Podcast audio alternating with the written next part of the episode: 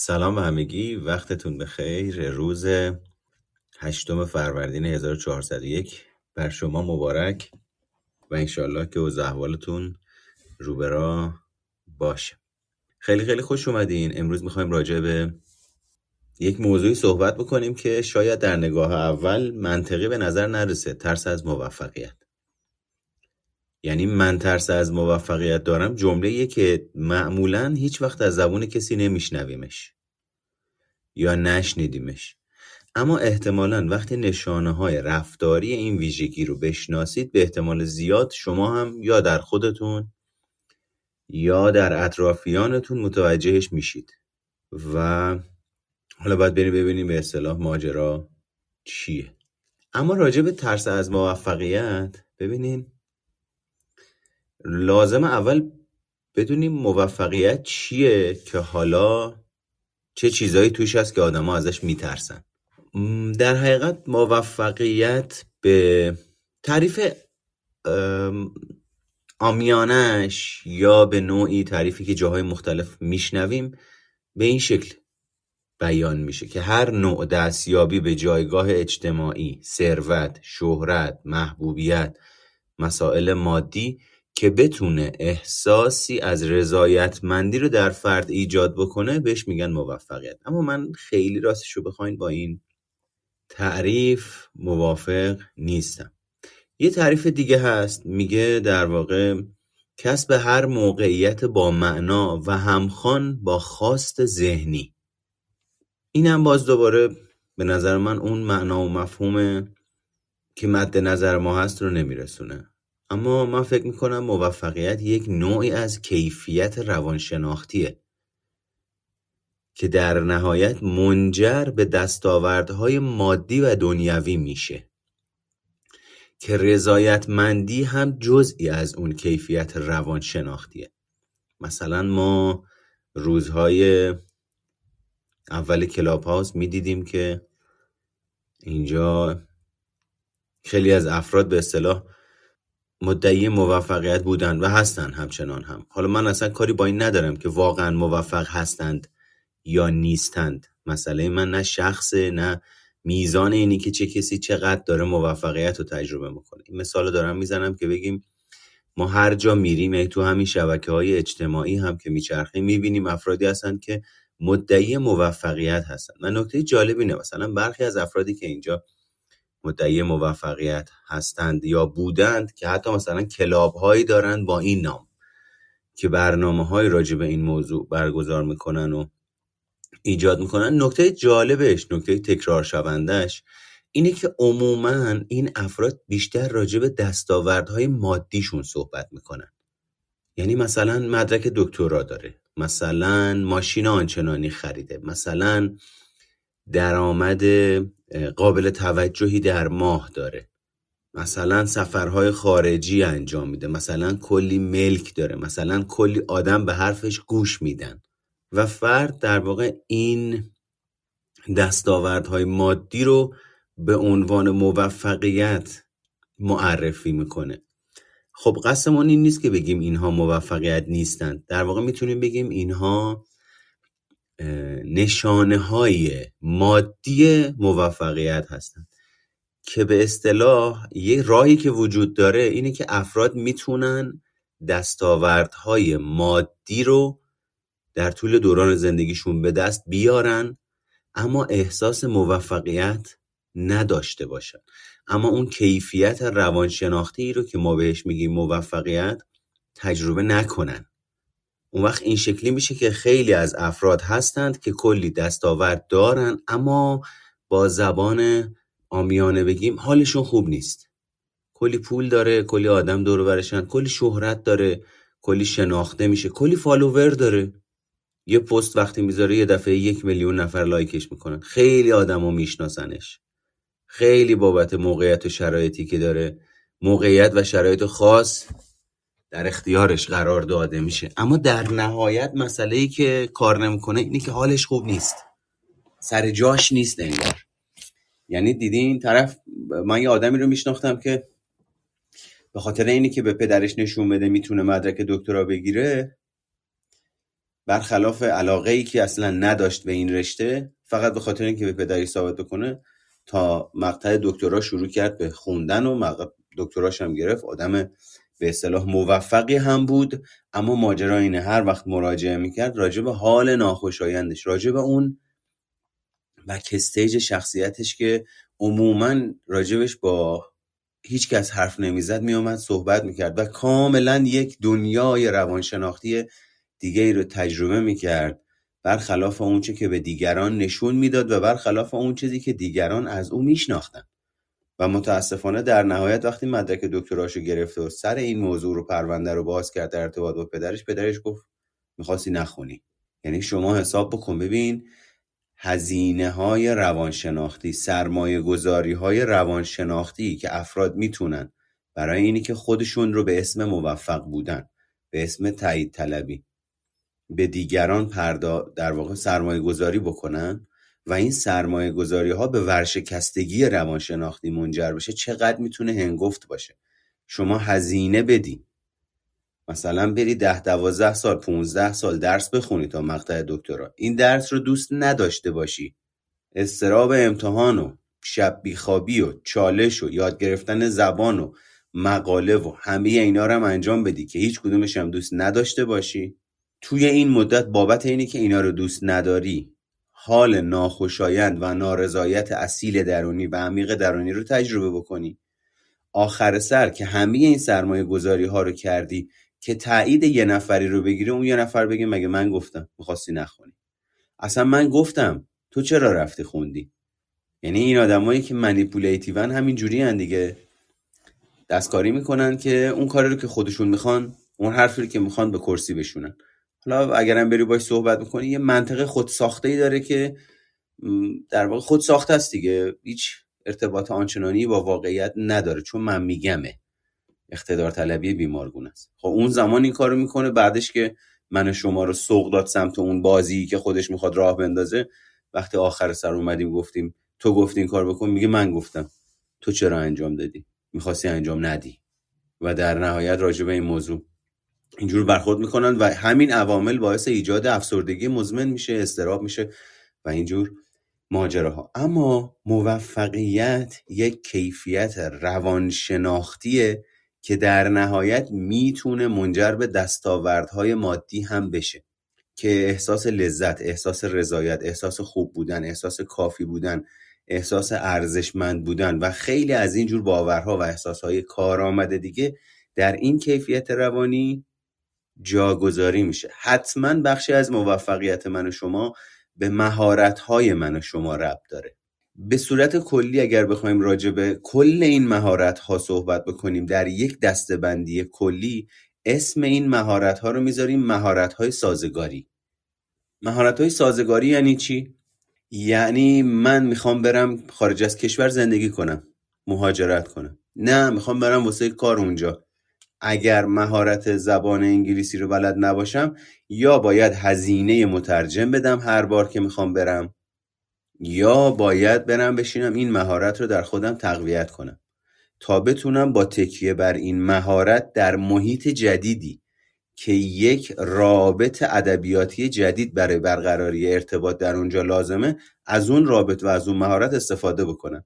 اگه بتونم این زبان رو یاد بگیرم بهش مسلط بشم. مهارت پیدا کنم. مهارت یعنی چی؟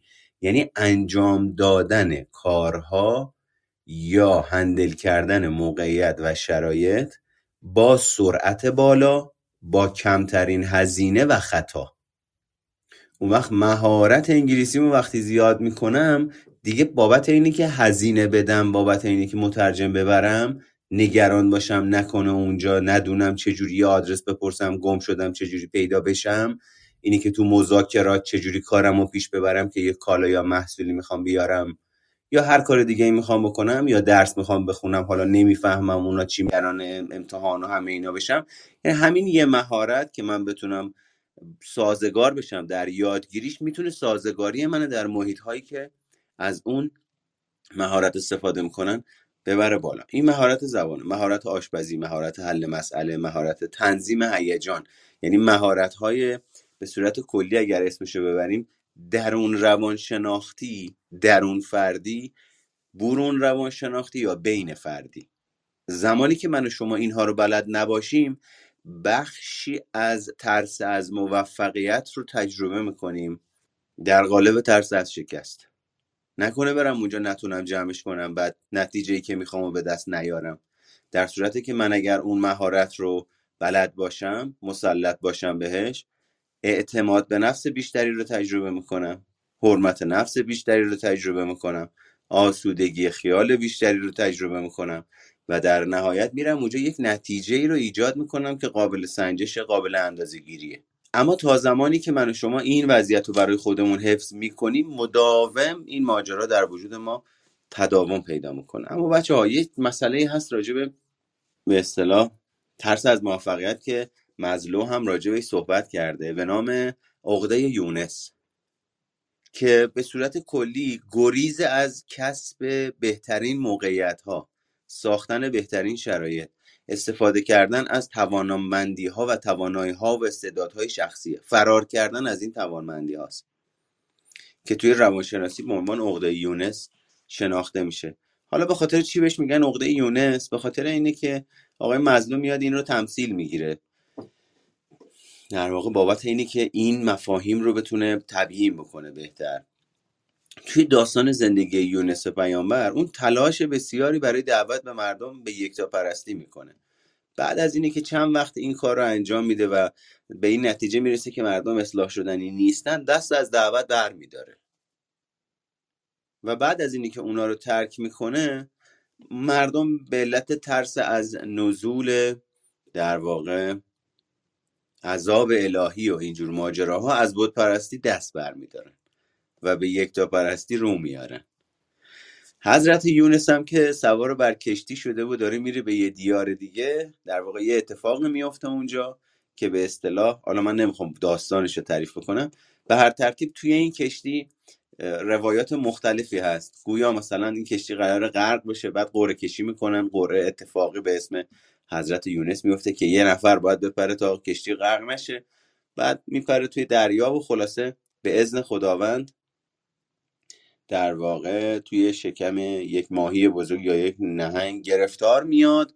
اونجا اصطلاحا با خودش خلوت می‌کنه و و توبه می‌کنه که من از مسئولیت خودم فرار کردم از اینی که اون رسالت خودم رو انجام بدم توانمندی های خودم رو به کار بگیرم در راستای اینی که مردم دیارم رو هوشیار و آگاه بکنم و از بود پرستی دورشون بکنم خلاصه توبه می‌کنه و بعد دوباره به ازن خدا اون ماهی میاد حضرت یونس رو می‌ذاره توی ساحل و از اینجور ماجراها که اصطلاحا مظلوم میاد اینو میگه. این ترس از موفقیتی که ریشه در این داره که من و شما بخوایم بریم با توانایی هامون مواجه بشیم. اما چه ربطی داره آقا؟ من می‌خوام برم با توانایی ها مواجه شم. چه ربطی به ترس از موفقیت داره؟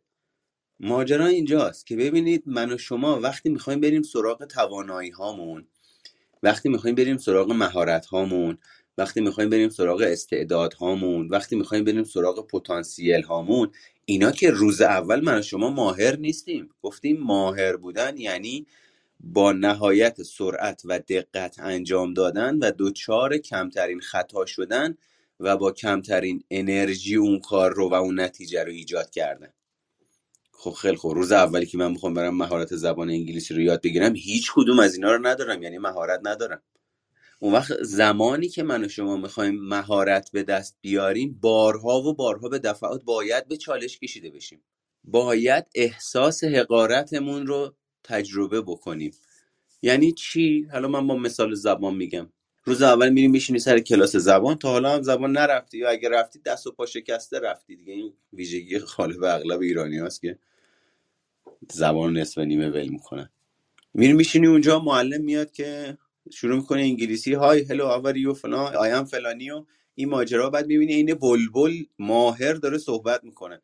همین که یه ذره خطای شناختی شخصی سازی داشته باشی خودتو مقایسه بکنی با اون یه ذره خود بزرگ بینی هم داشته باشی کاملا احساس حقارت به آدم دست میده که نگاه کن ببین این چقدر این بلبل داره صحبت می‌کنه. من اگر مثل این الان انگلیسی داشتم می‌دونی چقدر تو جاهای مختلف زندگیم جلو میافتادم؟ بعد اون وقت چی کار می‌کنیم؟ اولین احساس حقارت و عقده حقارت فعال شد. بعد کم کم شروع می‌کنه استراکچرها رو ادبیات و واژه ها رو باز می‌کنه همه این چیزها رو باز می‌کنه. هی کم کم می‌بینی که نه بابا خیلی مثل اینکه ماجرا سنگینه سخت من نمی‌تونم من بلد نیستم. یعنی بارها و بارها توی این مسیر ساختن و ایجاد تسلط بر این مهارت باید به چالش کشیده بشی. باید احساس حقارت رو تجربه بکنی. احساس حقارت اصلا چیز خوشایندی نیست. باید بلد باشی تنظیم مهارت تنظیم هیجان رو حالا لازم داریم.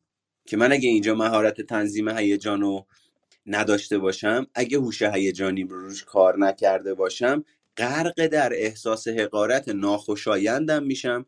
مکانیزم روانشناختی انسانم اینجوری بناس بر اصل لذت. تمام تلاش ناخودآگاه و اتوماتیکم رو می‌کنم که این احساس حقارت ناخوشایند کاهش داده بشه. حتی به قیمت اینی که پای تمرینای انگلیسی نشینم. چرا؟ چون زمانی این احساس حقارت در من بیشترین فعالیتش رو نشون میده که حالا من از کلاس اومدم بیرون. یه روز گذشته قرار در این کتاب رو باز بکنم بشینم پای تمرینای این زبان. اونجا تازه می‌بینم اوه اوه من خیلی اصلا هیچی بلد نیستم و تحت فشار قرار می‌گیرم. استراب و تنش در وجود من و شما میاد بالا. اون وقت اوکا- او- اتوماتیک این مکانیزم ناخودآگاه و اتوماتیکمون شروع می‌کنه کاهش استراب به هر روشی که بلده که عموما روش های یاد گرفته بکری که در طول زندگی یاد گرفتیم اینه که اجتناب کنیم دور بشیم ازش. به خاطر همین طرف چیکار می‌کنه؟ مکانیزم اهمال کاری رو در خودش فعال می‌کنه. اینا کاملا ناخودآگاه ها ممکنه بگی آقا من چه جوری خودم مکانیزم اهمال کاری رو فعال می‌کنم. اتوماتیکته. تنظیمات کارخونه ای داره این کار رو انجام میده. لزوما چون به معنای اینی که توی آگاهی شما نیست پس من انتخابش نمی‌کنم. نه شما انتخابش می‌کنی. مسئولیتش با خود فرد. اهمال کاری رو انجام میده. دور میندازه دور میندازه دور میندازه. تمرینات رو همدیگه جمع میشه.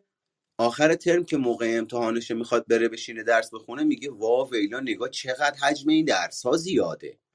کی بخواد اینا رو بخونه؟ ولش کن اصلا. با بعداشو به لقاش میبخشن اینجوری میشه که نصف نیمه ولش می‌کنه. از طرفی کس دیگه می‌تونه یک مکانیزم دیگه ای رو فعال بکنه. اگه یادتون باشه همیشه گفتم کمالگرایی و اهمالکاری دو روی یک سکن که میان پوشش میدن عقده حقارت و باور به ناارزنده بودن رو باور به ناکافی بودن رو. از طرف یه نفری با حالتی کمالگرایانه می‌خواد بشینه پای زبان حالا. دیگه ول نمی‌کنه.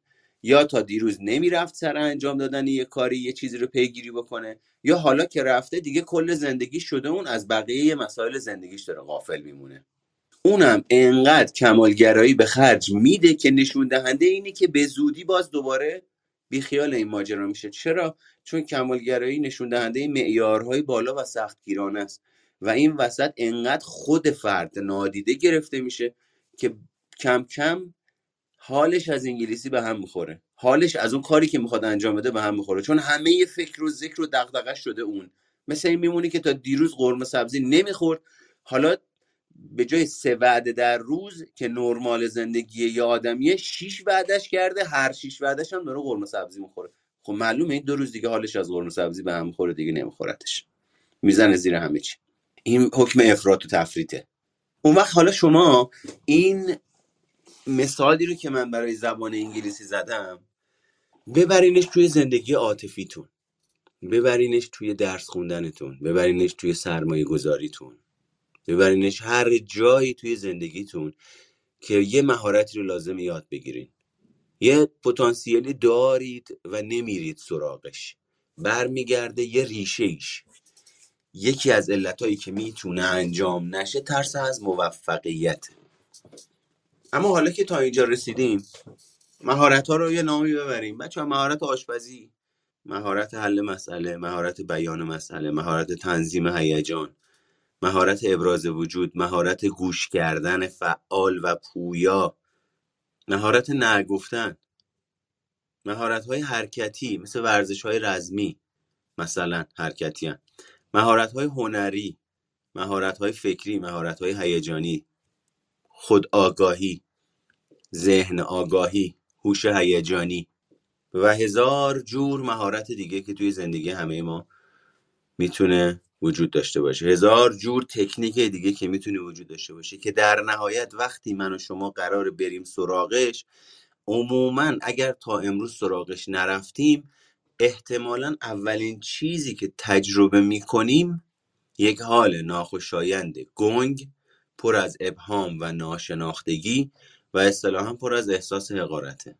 چون اگر یه ذره خطای شناختی هم تو وجود ما باشه که خودمون رو با دیگران مقایسه بکنیم و حواسمون نباشه داریم چجوری خودمون رو با دیگران مقایسه می‌کنیم. یعنی من این بخش از شخصیت هم اون زمان حداقل کار نکنه تحت تاثیر عوامل و شرایط اون احساس حقارت از کار بیفته که آیا اساسا من در جایگاهی هستم که خودم رو با یک فردی مقایسه بکنم که 20 ساله داره انگلیسی کار می‌کنه ده ساله داره انگلیسی کار می‌کنه که من می‌خوام مثل اون باشم؟ هیچ اشکالی نداره من و شما می‌تونیم بخوایم مثل اون باشیم. اما زمانی که اعلام می‌کنیم من می‌خواهم مثل او باشم آیا مثل او هزینه های رسیدن به این تسلط رو پرداخت می‌کنم؟ آیا حاضرم احساس های حقارتی رو که در طول دوران طی کردن این مسیر تا به جایی که او امروز وایساده پرداخت بکنم؟ یا اینی که من فقط می‌خوام؟ دیدید؟ بعضی از افراد هستن مثلا بعضی از دوستان خودم هستن. وزنش بالاست. بعد؟ خب به خاطر وزن بالاش عموما افراد خاصی برای اینی که باش رابطه عاطفی برقرار بکنن بهش جذب میشن. اما او توی دنیای روانشناختی خودش همیشه داره این فکر می‌کنه یه دختر خانومی رو باهاش وارد رابطه بشه که شیش تیکه باشه ورزشکار باشه بدنساز باشه خوش هیکل خوش چهره باشه بعد عاشق این بشه. خب منم چون ما هم دیگه رفیقیم و اینجا کار مشاوره نمی‌کنم تو عالم رفاقت ازش می‌پرسم میگم عاشق چیه تو باید بشه این آدمه؟ یعنی مثلا اگر تو یه فردی بودی که خب شیش تیکه بودی تو هم کربوهیدرات کمی داشتی چربی کمی داشتی تناسب اندام خوبی داشتی سابقه خوبی تو ورزش داشتی مربی باشگاه بودی. می‌گفتیم که اوکیه تو داری روی یه کیسی دست می‌ذاری که مناسب شرایطته. اما اینی که با این وضعیت که الان داری میری سراغ یه آدم اون آدمه باید بیاد واقعا طالب چه چیزی از تو بشه؟ و اینجاست که اون میگه شخصیتم. و متاسفانه وقتی یه نفری اینجوری صحبت می‌کنه کاری ندارم دوسته یا آشنا. من متوجه میشم که سواد عاطفی و سواد شناختی لازم رو راجع به این ماجرا نداره. چرا؟ چون بچه تعریف شخصیت یعنی چی؟ مجموعه از افکار احساس رفتار و فیزیولوژیک. یعنی اون نرم افزار و ویندوزی که توی کلمون توی سرمون نصبه و اون سخت افزاری که ما به عنوان بدن و بادی میشناسیمش. به این مجموعش میگن شخصیت. خب خیلی خب اولین بعد از شخصیت در مثال دوستی که من دارم برای شما می‌زنم اینه که از فیزیکش که بخشی از تعریف شخصیت ما داریم متوجه میشیم در شخصیتش یک چیز نامتعارفی وجود داره.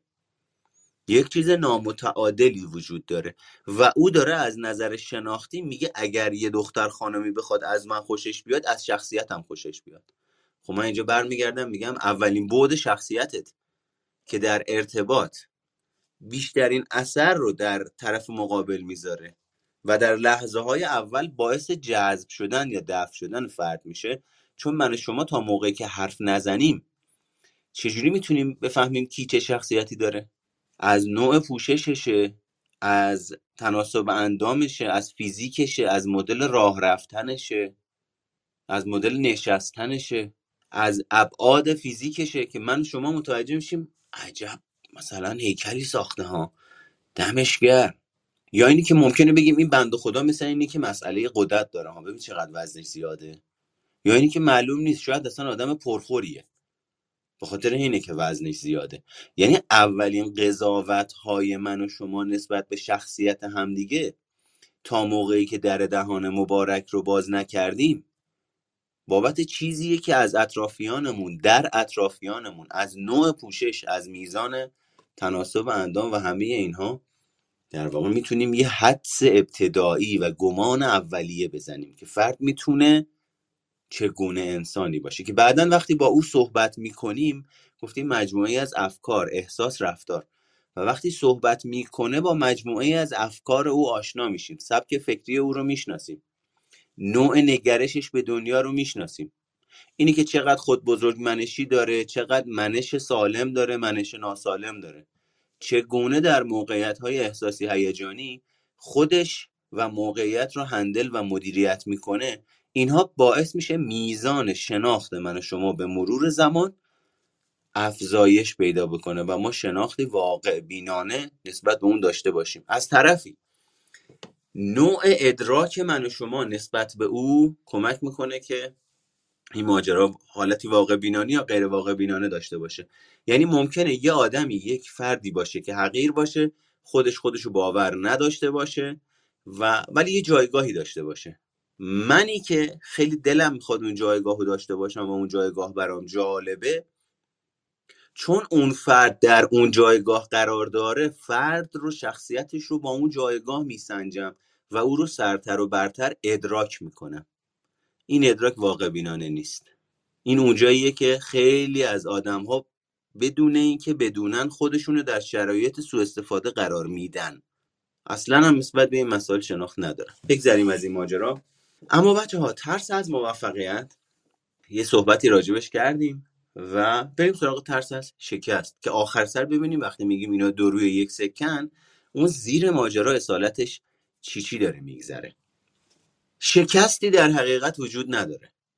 شکست خود واژه شکست یک لیبل و یک برچسبه که ما روی یه چیزی میچسبونیم که بگیم من شکست خورده هستم. پس در نتیجه اگه ما این شکست رو برداریم می‌تونیم بگیم من نتیجه که می‌خواستم رو به دست نیاوردم.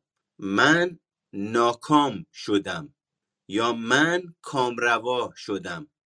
در نتیجه وقتی میگیم موفقیت یک کیفیت روانشناختیه که لذت اصل لذت و احساس رضایتمندی بخشی از اون موفقیته پس می‌تونیم بگیم یکی از اجزا اصلی موفقیت در دنیای روانشناختی کامروا شدنه. یعنی رسیدن به آن نتیجه ای که می‌خوایم. به خاطر همینه که موفقیت برای هر کس یه تعریف داره. یه مفهوم و معنا داره. یعنی چی؟ یعنی یه نفری میگه من ده میلیون پول در بیارم موفق شدم. یه نفری من اگر بتونم مهاجرت بکنم موفق شدم. یه نفری اگر به آسایش برسم موفق شدم. یه نفری اگر قبول بشم بدون اینکه درس افتاده داشته باشم موفق شدم. پس در نتیجه موفقیت یک لیبل و برچسبه بابت اینی که من بگم وقتی مهاجرت کردم میگم آخش! این آخش نشون دهنده کام روا شدن یعنی رسیدم به اون منطقه امنی که برای خودم تعریف کرده بودم. مال یکی درآمده مال یکی مهاجرت مال یکی درس خوندنه مال یکی رضایت رضایت به دست آوردن رضایت پدر مادر و از اینجور ماجراها. از طرفی ناکام شدن رو ما انگار اومدیم بهش واژه شکست دادیم. یعنی چون من نتونستم به اون جایی که می‌خوام برسم که باز دوباره معادل موفقیت قبول شدن در مقطع مثلا ارشده. آدمی رو که دوست دارم باش وارد رابطه بشم پیدا نکردم با وجود تلاش هایی که انجام دادم. پولی رو که می‌خواستم به دست بیارم نتونستم. سرمایه گذاری رو که کردم به نتیجه که می‌خواسته نه می‌خواستم نرسیده در نتیجه من احساس ناکامی کردم. و به ارضاع نرسیدم. اون وقت اینجاست که من و شما میگیم من موفق شدم من موفق نشدم. یعنی ریشه موفقیت و شکست برمیگرده به دو اصل اساسی که در طول دوران رشد در زندگی من و شما تاثیر گذارن کامروایی و ناکامی. و قابل توجهتونه. بدونید افرادی که در زندگی به صورت افراطی کامروا میشن در بزرگسالی هر آنچه که من دارم می‌خونم و می‌بینم و تحقیق می‌کنم یه سرشون میره سمت فولدر خودشیفتگی خود بزرگ بینی لوس و ناز پرورده بودن. و افرادی که به صورت افراطی ناکامی رو در زندگیشون تجربه می‌کنن باز دوباره یه سرشون میره تو فولدر خودشیفتگی. خود بزرگ بینی بزرگ منشی عقل کل بودن دانای تمام ایار بودن. فقط جایگاه و خواستگاهشون فرق می‌کنه. مدل خودشیفتگیشون فرق می‌کنه. یه کسی به خاطر اینه که مدام در زندگیش نداشته می‌خواد افراطی داشته باشه. حالا قدرت شهرت پول زن لذت طلبی جایگاه متکلم وحده بودنه یعنی کاملا یک جبران افراطی فرار از جایگاه ناکامی افراطی. اما کسی که کامروایی افراطی رو تجربه می‌کنه به خاطر اینی که تا امروز داشته هر چی خواسته هر موقع خواسته هر چقدر خواسته به هر قیمتی که شده براش ایجاد شده او در یک نوع از تحول نیافتگی و متوقع بودنی داره زندگی رو تجربه می‌کنه که ما بهش میگیم خود بزرگ منشی که در بزرگسالی هم متوقع از دیگران که همون شکلی که در کودکی براش ایجاد شده همون جوری ایجاد بشه. دیگه کاری نداره. این مسائل مسئولیتش با خودشه به عنوان یک فرد بزرگسال اصلا جایز نیست این نوع مثلا خواسته ها رو از دیگران داشته باشه. اما به خاطر اینی که از دوران کودکیش اینا رو داشته ناز پرورده لوس و در واقع تحول نیافته است و دچار خیشتنی گرفتاره. پس در نتیجه بچه ها موفق بودن و شکست لیبل ها و برچسب هایی هستند که ما می‌زنیم بر روی کامروایی و ناکامی. که دو اصل مهم هستند که در دوران رشد در زندگی ما اتفاق میفتن اولین ناکامی که ما در زندگیمون به صورت جدی تجربه می‌کنیم اینه که ما را از سینه مادر جدا می‌کنند چرا؟ چون سینه مادر منبع کامروایی من و شماست. مستقیما به بقای من و شما ارتباط داشته. آغوش امن مادر بوده. اگه استراب داشتیم شیر میخوردیم از سینه مادر آروم می‌شدیم. در آغوش مادر گرفته می‌شدیم آروم می‌شدیم. اما متناسب با مراحل رشد و تغییرات فیزیکی و روانشناختی که ما انجام میدیم یا بچه ها انجام میدن یکی از اولین احساس های ناکامی که باعث ایجاد خشم و بعضا به قول فروید ممکنه کینه بشه در وجود بچه و ایجاد دوگانه سازی یا splitting دو پاره سازی شروعش باشه زمانی که بچه رو از سینه مادر می‌گیرن. چون از ما از در واقع اون شیء ایمن یا آرام بخش دارن دورش می‌کنن. و حالا قراره سازگار بشه با موقعیت جدید. به خاطر همینه که اول صحبت هم گفتم سازگاری یک سر در واقع سردسته کلیه برای اینی که شما بتونید موفقیت رو در زندگی تجربه بکنید یا نه. حالا اگر این صحبت رو که کردم خدمت شما جمعش بکنیم همش رو با هم دیگه به تعبیری به یک واژه جدید می‌رسیم. من و شما در زندگیمون اگر به میزان مناسب کامروایی رو تجربه بکنیم و به میزان مناسب ناکام روایی رو تجربه بکنیم می‌تونیم بگیم در بزرگسالی به آنچه که می‌خواهیم به اصل لذت و آنچه که می‌خواهیم می‌تونیم برسیم. پس در نتیجه اینی که ما ناکام روایی رو ورداریم بگیم همه چی در کام روایی خلاصه میشه سازنده نیست. میزانی از ناکامی در زندگی ما لازمه. یعنی چی؟ یعنی ببین اساسا یه جاهایی توی زندگیمون ناکامی هاست که ما رو بلند می‌کنه که ما رو به سمت کام روایی حرکت میده. یعنی من دلم می‌خواد یه چیزی رو داشته باشم. ندارم احساس ناکامی می‌کنم. این احساس ناکامی در وجود من برانگیختگی و برافروختگی ایجاد می‌کنه تنش ایجاد می‌کنه.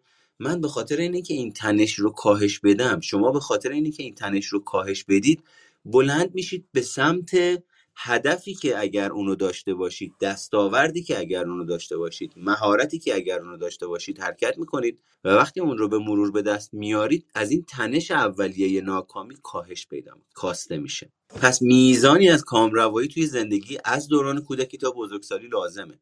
چون بچه‌ای که فقط کامروا میشه تو بزرگسالی می‌رسه به خودشیفتگی و متوقع بودن و لوس بودن و نونور بودن. فقط می‌خواد. بچه‌ای هم که مدام داره ناکام میشه برعکس. همیشه تشنه است. هر چه که در بزرگسالی به این تشنگی خودش خوراک میده باز بیشتر تشنه است. چون خواستگاهش مسئله داره. حالا همه اینا رو گفتیم پس ناکامی و کامروایی کنار همدیگه قرار می‌گیرن تا من و شما رو به رشد برسونن. یعنی مسیر رشد مسیر موفقیت به نظر من باید سرشار از کامروایی ها و ناکامی ها باشه. که در نهایت من و شما رو اصطلاحا موفقیت یا شکست برسونه. این یک مسئله. مسئله دوم شکستی وجود نداره. چون لیبلیه که من و شما بر احساس ناکامی می‌زنیم. می‌خواستم برم فلانجا نتونستم برم. ناکام شدم. می‌خواستم برم سرمایه گذاری بکنم. رفتم سرمایه گذاری کردم. به پیش بینی خودم با استدلال و توجیه خودم قرار بوده پولم چهار برابر بشه. نشده. ناکام شدم. شکست نخوردم. اما باگ ماجرا اینجاست. اون افرادی که نسبت به این مسائل آگاهی ندارن و شکست رو به عنوان شکست باور می‌کنن آخر خط باور می‌کنن اساسا میگن من آدم شکست خورده ای هستم. یعنی توی تله گیر میفتن که هیچ معنا و مفهومی نداره یا اگر داره معنا و مفهوم خود ساخته داره. ربطی به معنا و مفهوم علمی ناکامی نداره. چون فردی که الان ناکام شده می‌تونه ناراحت باشه یه مدتی؟ از این ناکامی حالش بد باشه بعد دوباره دو روز بعد یه هفته بعد بلند شه به سمت کامروایی توی اون زمینه حرکت بکنه. منتها از اون مسئله ای که دیروز توش ناکام شده یه بررسی می‌کنه یه تجزیه تحلیل می‌کنه دو بالا پایینش می‌کنه دو تا چهار تا می‌کنه ببینه چه چیزی توش اثر داشته که اون ناکامی ایجاد شده و ببینه چه چیزی اثر نداشته که باید میداشته. مجدد میره اون کار انجام میده. و دوباره یک نتیجه براش ایجاد میشه که بر روی طیف بین ناکامی و کامروایی یه جایی از صفر تا صد وای میسه که این اگر رضایت بخش باشه یعنی کامروا کننده باشه نیاز فرد رو برطرف بکنه خب دیگه اساسا بهش میگیم کامروایی بهش میگیم موفقیت. این یه مورد. مورد بعدی. افرادی که حرمت نفس پایینی دارن افرادی که حرمت نفس شکننده و ناپایداری دارن اساسا از اینی که به سمت موفقیت حرکت کنن یا تو زندگیشون شکست بخورن میترسن و کابوسشونه این ماجرا. چرا؟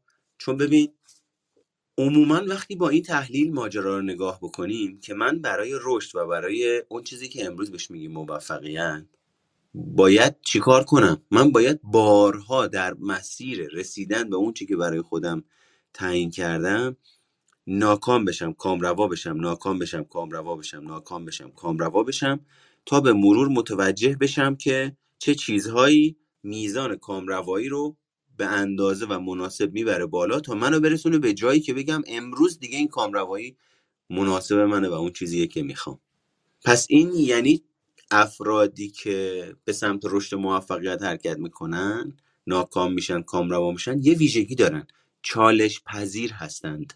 چون کی من کامروا میشم کی ناکام میشم موقع که میرم با چالش هایی که در طول روز برای رسیدن به اهدافم مواجه میشم یا اون چالش رو حل می‌کنم. ببین مهارت حل مسئله مهارت بیان مسئله مهارت چالش پذیری یا اون چالش بر مهارت ها و توانایی های من غلبه می‌کنه. پس من کامروا میشم یا ناکام میشم؟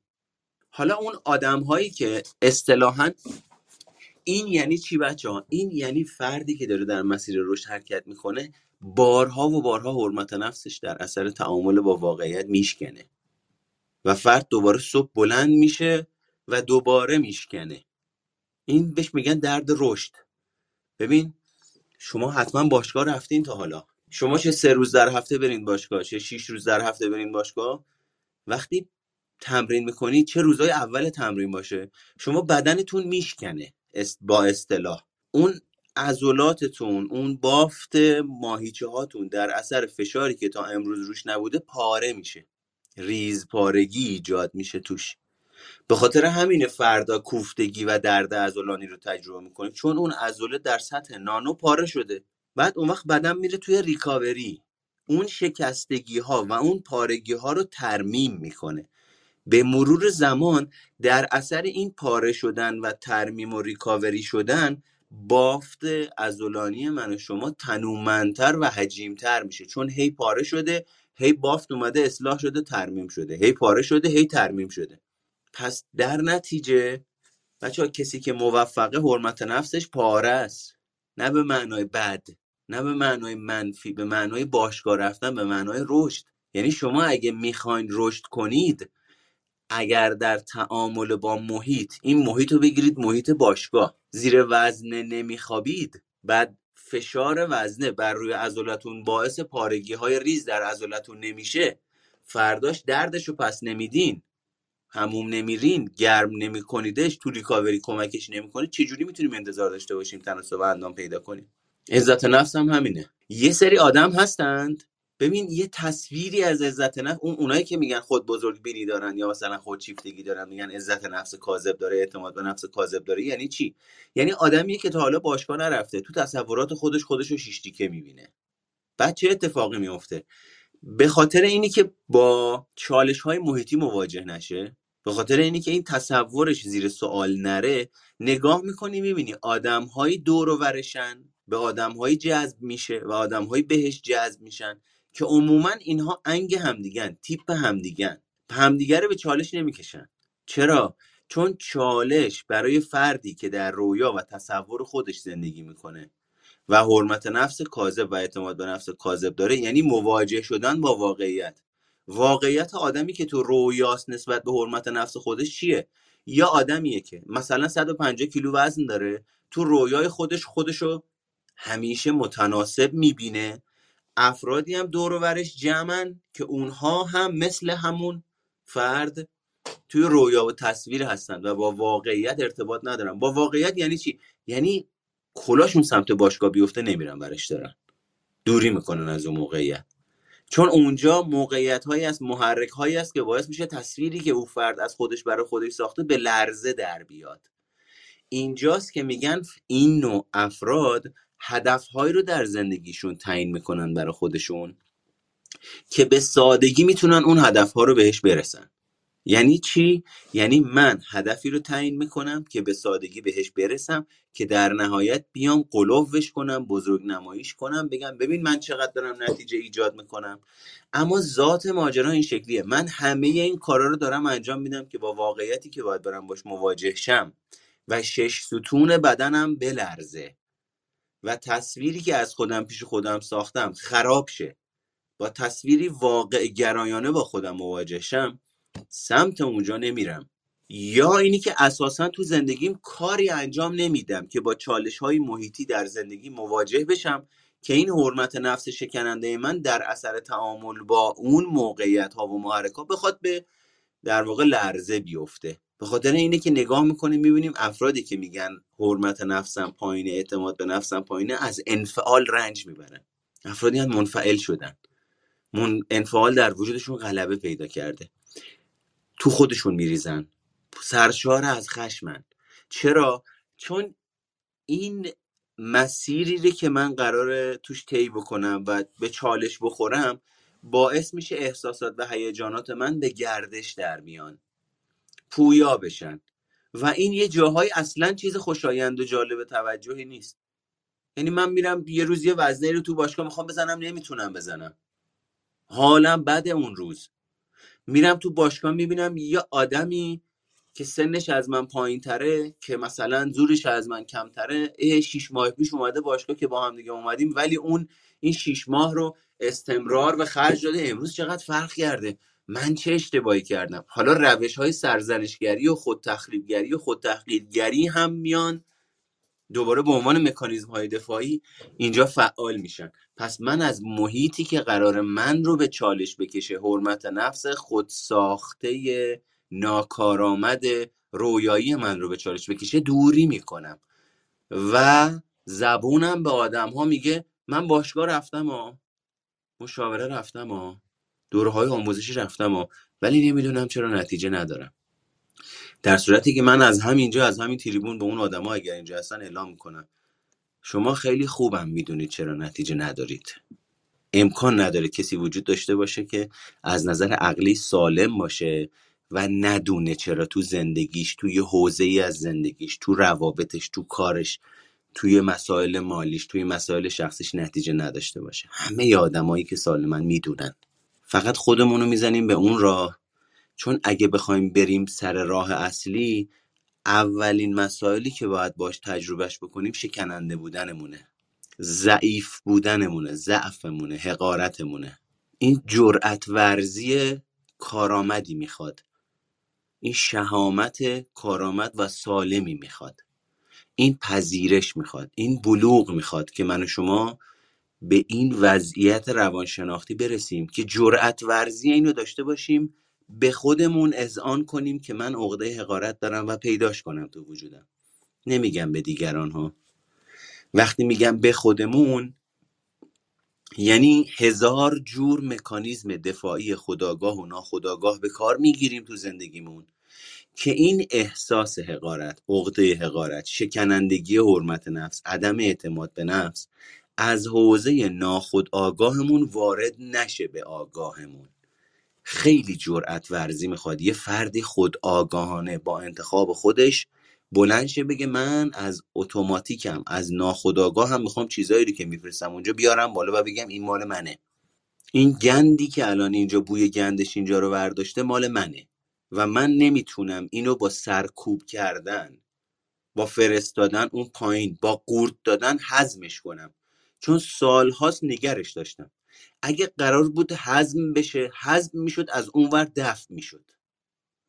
اگه قرار بود بیاد بالا تا حالا اوورده بودمش بالا. تا حالا ده بار اووردم بالا برگردوندم باز دوباره این مسئله سر جاش هضم نشده مونده. مسئله روانشناختی. تنها راهی که برای حل این جور مسائل وجود داره اینه که من و شما بپذیریم بخشی از وجودمون هستند. پس جنبندی. موفقیت و شکست ریشه در کامروایی و ناکامی دارند و شکستی وجود نداره. تجربه است.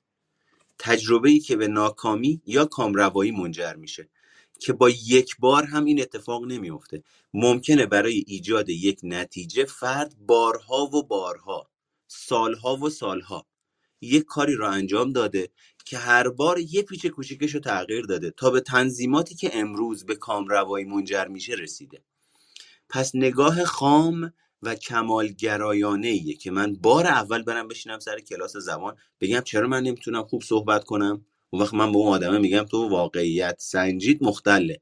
چطور میشه که روز اول میری سر کلاس زبان؟ انتظار داری؟ شبیه آدمی که چهار ساله می‌خواد صحبت کنه صحبت کنی. هوش و حواست کجاست؟ چطور تو خودتو به عنوان یک آدمی کلاس اولی نمی‌بینی؟ انتظار داری رفتی نشستی سر جلسه اول سال اول کلاس اول انتظار داری شبیه یک استاد دانشگاهی که 20 سال اونجا داره درس می‌خونه و توی کلاس با آدما سر کله زده با کتابا سر کله زده به چالش کشیده شده دفاع کرده. نمی‌دونم هزار جور ماجرا شب بیخوابی کشیده. چطور میشه انتظار داری مثل اون عمل کنی؟ تو واقف نیستی به موقعیت روانشناختی خودت. این نشون دهنده کمالگرایی نشون دهنده اینی که من اجرت کار نکرده رو می‌خوام. این نشون دهنده اینی که من انتظار بیجا و نامناسب از خودم دارم. این نشون دهنده اینی که من شفقت با خودم نشون نمیدم.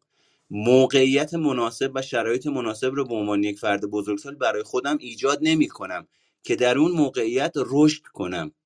مثل چی؟ مثل این میمونه که آقا من یه دونه ای رو می‌خورم امشب کاشتم صبح بلند میشم با اون دونه سرزنش می‌کنم چرا رشد نمی‌کنی؟ چرا میوه نمیدی؟ چرا جوونه نزدی؟ در صورتی که اصلا اینجوری نیست ماجرا. ماجرا اینه که من خاک و کود مناسب رو فراهم می‌کنم. بستر مناسب رو فراهم می‌کنم. اون وقت این دونه ای که می‌خوام توش بکارم باید ببینم دونه سالمی هست یا نه. علف هرز نکارم. یه دونه سالم. پس اینم نیاز به بررسی داره. اونم میکارم توش. اون وقت نمی‌تونم هی روزی ده تا لیوان بهش آب بدم بگم رشد کن. چون دارم به زیاد آب میدم. چون دارم به زیاد توجه می‌کنم. میگنده. پس آبی که می‌خوام بهش بدم باید مناسب و به اندازه باشه. اون وقت هوایی که دارم اتمسفری که این خاکه و این دونه توشه هوا اونم خیلی تاثیر گذاره اگه خیلی گرم باشه اگه خیلی سرد باشه بستگی داره به ویژگی های اون دونه. بعضیا باید گرم باشه بعضیا باید سرد باشه بعضیا باید ولرم باشه. یعنی من و شما تنها کاری که می‌تونیم بکنیم اینه که شرایط رو فراهم بکنیم. اجازه بدیم اون دونه به مرور زمان رشد بکنه. نسبت به ژنتیکش نسبت به تواناییاش نسبت به کدهایی که در اون نوشته شده فضا رو ایجاد بکنیم براش. اما ما چیکار می‌کنیم؟ ما دونه رو امشب می‌کنیم فردا بالا سرش سرزنش که چرا چرا چرا چرا چرا چرا چرا چرا چرا؟ بعد به خودمون میایم می‌بینیم توی 20 سالگی 30 سالگی 40 سالگی با چکش چرا مغز برای خودمون نذاشتیم. چرا اینجوری گفتم؟ چرا اونجوری گفتم؟ نباید اینجوری می‌گفتم. باید اینجوری می‌گفتم. چرا اینجوری بهم جواب داد؟ چرا زنگ زدم؟ جواب نداد. چرا درست جوابمو نمیدی؟ چرا با من اینجوری صحبت می‌کنی؟ همش نقد نقد نقد نقد سرزنش. این اره رو گرفته به اون ریشه. این بیلچه رو کرده اون تو داره اون خاکه رو بالا پایین می‌کنه که چرا جوونه نزدی. خب این در واقع با واقعیت وجودی من شما و کار کرده مکانیزم های روانشناختی همخوانی نداره. این تا اینجا. بچه ها ترس از موفقیت و ترس از شکست به تعبیر دیگه ریشه در عدم مسئولیت پذیری داره. یعنی چی؟ یعنی افرادی که ترس از موفقیت دارن و ترس از شکست دارن. اون افرادی که من باهاشون کار کردم. اون افرادی که مسئله ترس از موفقیت و ترس از شکست داشتن در نهایت وقتی باهاشون صحبت کردیم رسیدیم به اینه که این افراد ترس از مسئولیت پذیری دارن. ترس از مسئولیت پذیری برای هر فردی دوباره مثل ترس از مثل از موفقیت یه معنایی داره. یعنی فرد ویژه است. هر کسی یک کیفیت روانشناختی رو با لیبل و برچسب ترس از مسئولیت پذیری تجربه می‌کنه. یعنی ترس از مسئولیت پذیری برای یک نفر معناش میشه اینی که من خودم برای مسائل زندگی خودم تصمیم بگیرم. بعد نگاه می‌کنی احتمالا اینجا هم باید باشن از این افراد. تو وجود این آدمه سرشار از شک و تردیده. مخصوصا موقع هایی که می‌خواد به یه نفری بگه میام نمیام. مسافرت بریم نریم. درس بخونم نخونم. غذا بخورم نخورم. یعنی از ریزترین مسائل زندگی تا درشترین مسائل زندگی. وقتی قراره تصمیم گیری بکنه و طبق تصمیمی که خودش به اون تصمیم رسیده عمل بکنه وجودش سرشار از ترس و استراب میشه. این ترس ترس از مسئولیت پذیریه که برای این فرد تصمیم گیری شکل در واقع معنا پیدا می‌کنه. برای یه نفر دیگه به اصطلاح این تصمیم گیری شناختیه. برای یه نفر دیگه مسئولیت پذیری هیجانی معنا پیدا می‌کنه. یعنی هیجانات خودش رو به رسمیت نمی‌شناسه. چرا؟ چون اساسا هیجان چیز خوبی نیست. مرد خوب مردیه که گریه نمی‌کنه. زن خوب زنیه که پرخاشگری نمی‌کنه و عصبانی نمیشه. اون وقت فرد وقتی میره تو موقعیت هایی که هیجان برانگیزن دوباره این مکانیزم شروع می‌کنه کار کردن که ترس از مسئولیت پذیری هیجانی در وجود این فرد فعال میشه. حالا این مسئولیت پذیری می‌تونه عاطفی باشه هیجانی باشه مالی باشه فکری باشه حل مسئله باشه اعتماد کردن باشه. ترس از اعتماد کردن به دیگران. مسئولیت اعتماد کردنم به دیگران رو نمیپذیرم. چجوری؟ اجتناب می‌کنم از اینی که به دیگران اعتماد کنم.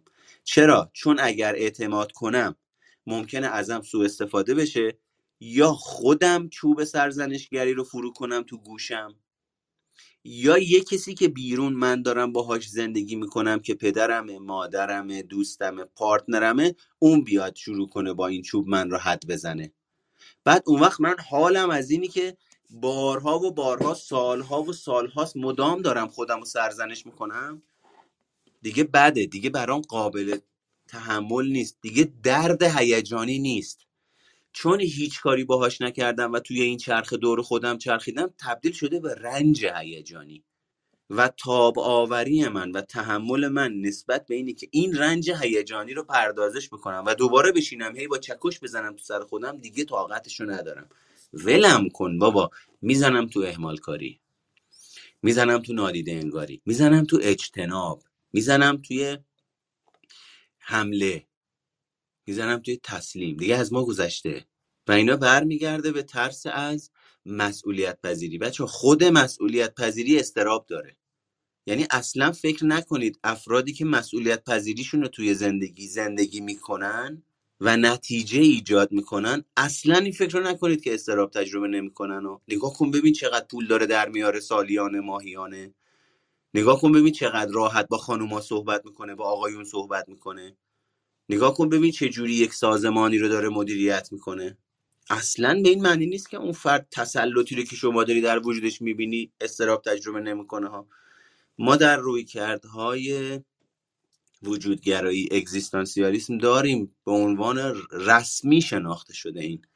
ترس از مسئولیت پذیری یه ترس داریم ترس از آزادی استراب آزادی.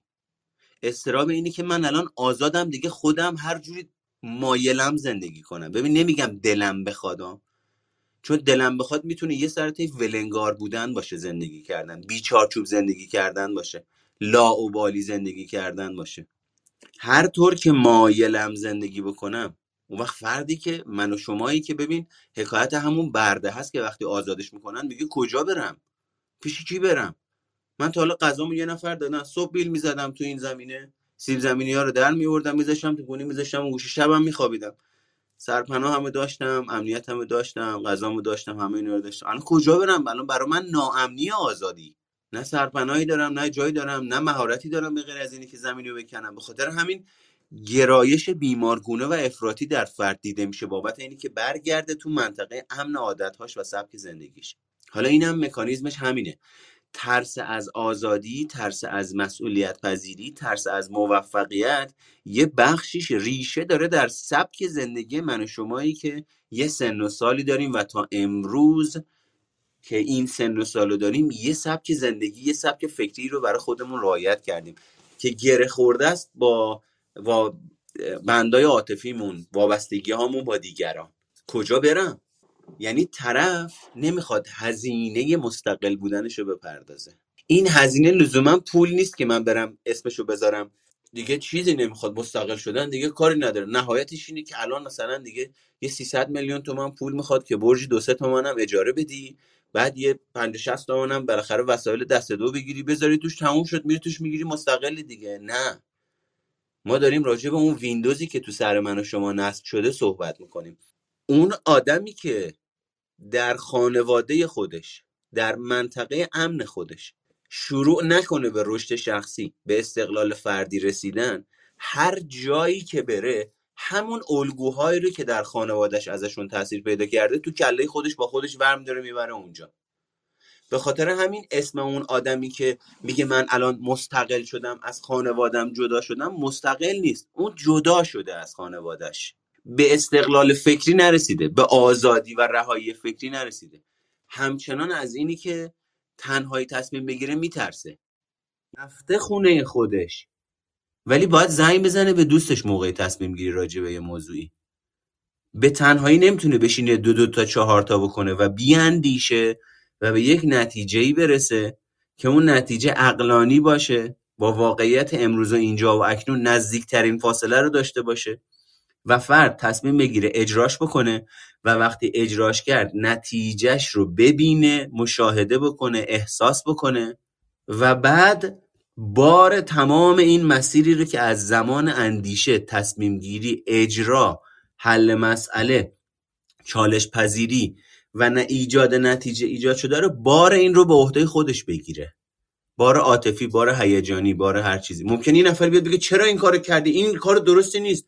اینجا بار عاطفی این ماجرا بار شناختی این ماجرا ممکنه اینجوری باشه برای این فرد که اصلا این مسئله به شما ارتباطی نداره که داری راجبش نظر میدی. من راجع به این موضوع تصمیم گیری کردم اینم نتیجهشه. الانم دارم با نتیجهش زندگی می‌کنم. یعنی که شما با روش سرزنش گونه حد و حد حریم و حدود من رو نادیده می‌گیری به اسم اینی که داری برا من توجه به خرج میدی برا من مسئله است. این مسئله به من ارتباط داره. نه من به خاطر خودت میگم دلسوزتم. یه لطفی بکن اگه دلسوزمی راجع به این موضوع حرف نزن. یا با هم مهربون باش. یا التیام بده بهم. اون وقت ماجرا خیلی فرق می‌کنه. اون وقت من مسئولیت ببین مسئولیت حوزه های مختلف یک تصمیمم رو میپذیرم. چرا؟ چون تصمیمی که دارم می‌گیرم اولین اثرش تو زندگی خودمه. زندگی روانشناختی خودمه فکر خودمه. اگرها و بایدها و شایدهایی ممکنه بیاد سراغمون. اگر نشد چی؟ اگه شکست خوردم چی؟ این همه هزینه که کردم این همه زمان که گذاشتم همه اینا رو باید هندل بکنی تو ذهن خودت. هیجاناتی که بر اساس این اگرها و بایدها و شایدها در وجودت فعال میشه هندل باید بکنی. مال یه تصمیمه ها. اون وقت اطرافیانت میان می‌بینن مثلا میگن بابا دیوانه ای تو داشتی برجی پنج میلیون تومن در می آوردی بدون مشکل. انقدر راحت. مغزت معیوب بود بلند شدی رفتی فلان کارو کردی. که این پنج تومن بکنی ده تومن حالا معلوم نیست بشه یا نه. یعنی بازخوردها و فیدبک هایی هم از اطرافیانت که دوسته آشناس پدر مادره با عناوین مختلف برات میاد.